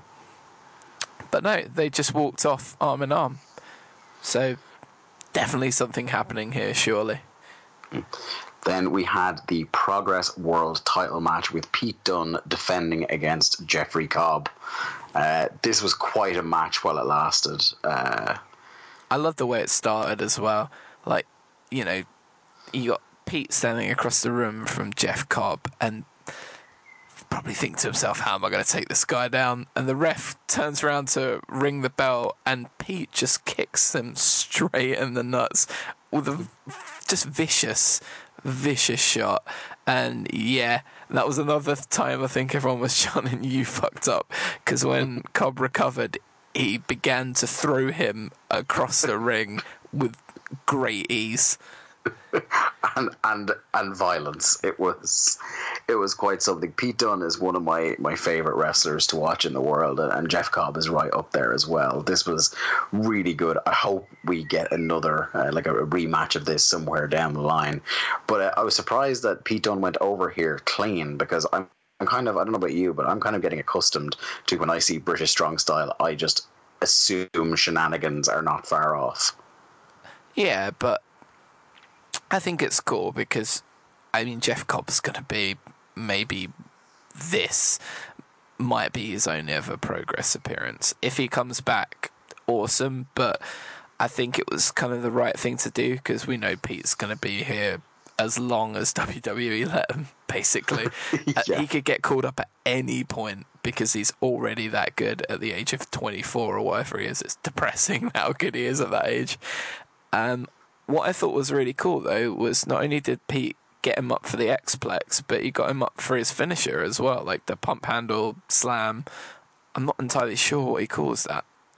The what? Sorry, the- His pump handle slam finisher, the bitter end. the bitter end. There you go.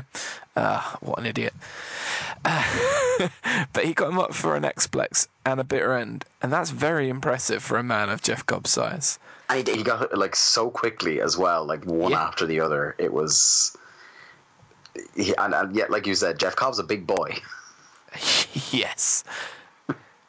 like you said, yeah, a suitcase. Like it was, it, it was impressive. And like you said, if it is his only appearance, or if they don't know if they will get him back anytime soon, you put the champion over him strong. It makes Pete that much kind of bigger of a, a champion in progress, and makes it that mean that much more when someone eventually comes along and beats him.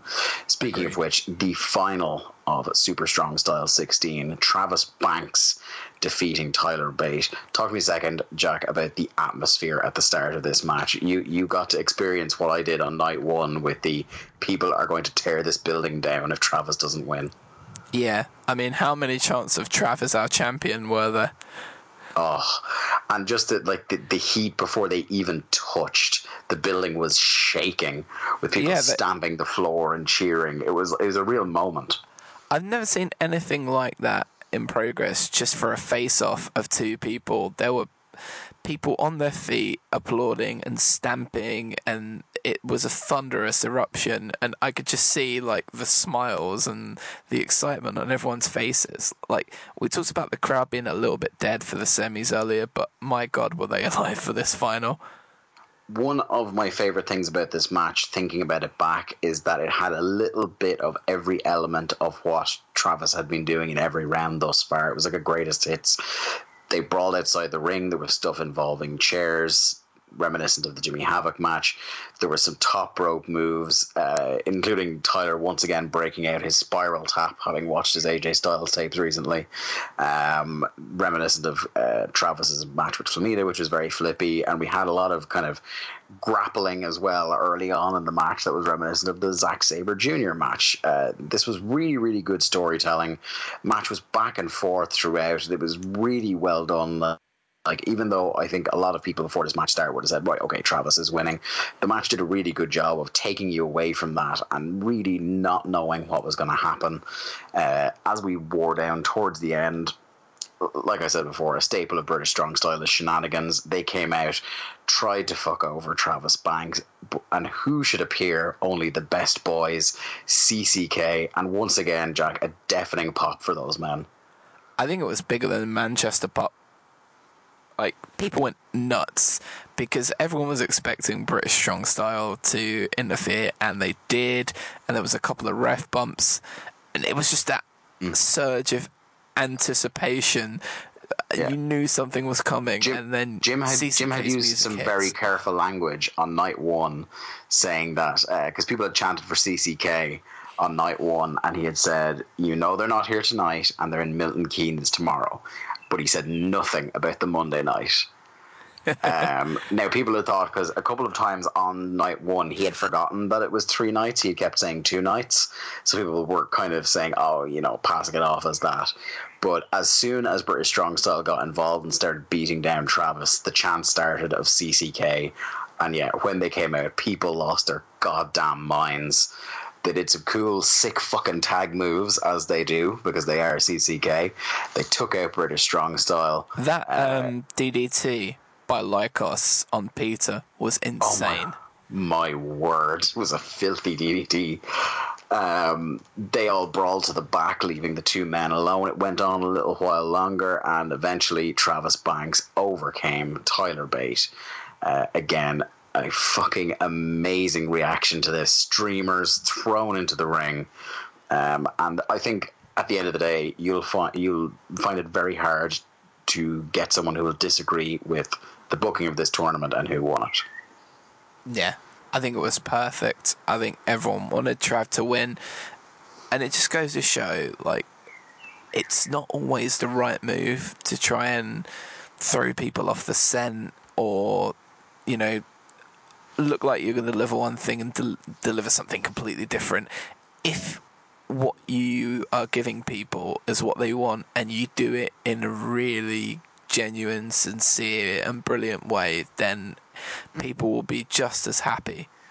I think. Like, not everybody wants to be surprised all the time. Sometimes people just want something, and that building as a collective wanted Trav to win this match more than anything in the world. And I hope that comes across when people watch it back. Yeah, absolutely. And I think as well, um, and it's an underrated thing about, you know, we started this conversation talking about the, the booking and the, the psychology behind wrestling tournaments. It's probably appropriate that we end this way. Um, I, I think what's what often happens is when you build to something over the course of a tournament, over a course of multiple shows, sometimes the payoff uh, can be a little bit disappointing. It doesn't live up to the hype. But I think in terms of, like you said, with the not going for a swerve and having the guy everyone was getting behind win it. And also the quality of the match. I think this was the perfect tournament final.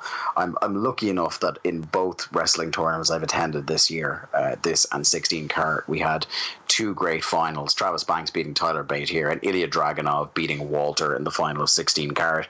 I think were perfectly booked tournament finals and really makes this uh, tournament here, this Super Strong Style 16 tournament, the perfect package from start to finish. I can't think of a thing I would have booked differently, really, in hindsight. No. Uh, absolutely phenomenal. Uh, well, I think we'll we'll leave it at that for now for the Grap Up. We don't really have uh, much else to talk about. Like we could we could definitely bore people here to tears, Jack, by talking about our fine selections of food that we enjoyed over the weekend. You were my my gas my gastronomic tour guide for the weekend, and we enjoyed some some righteous barbecue.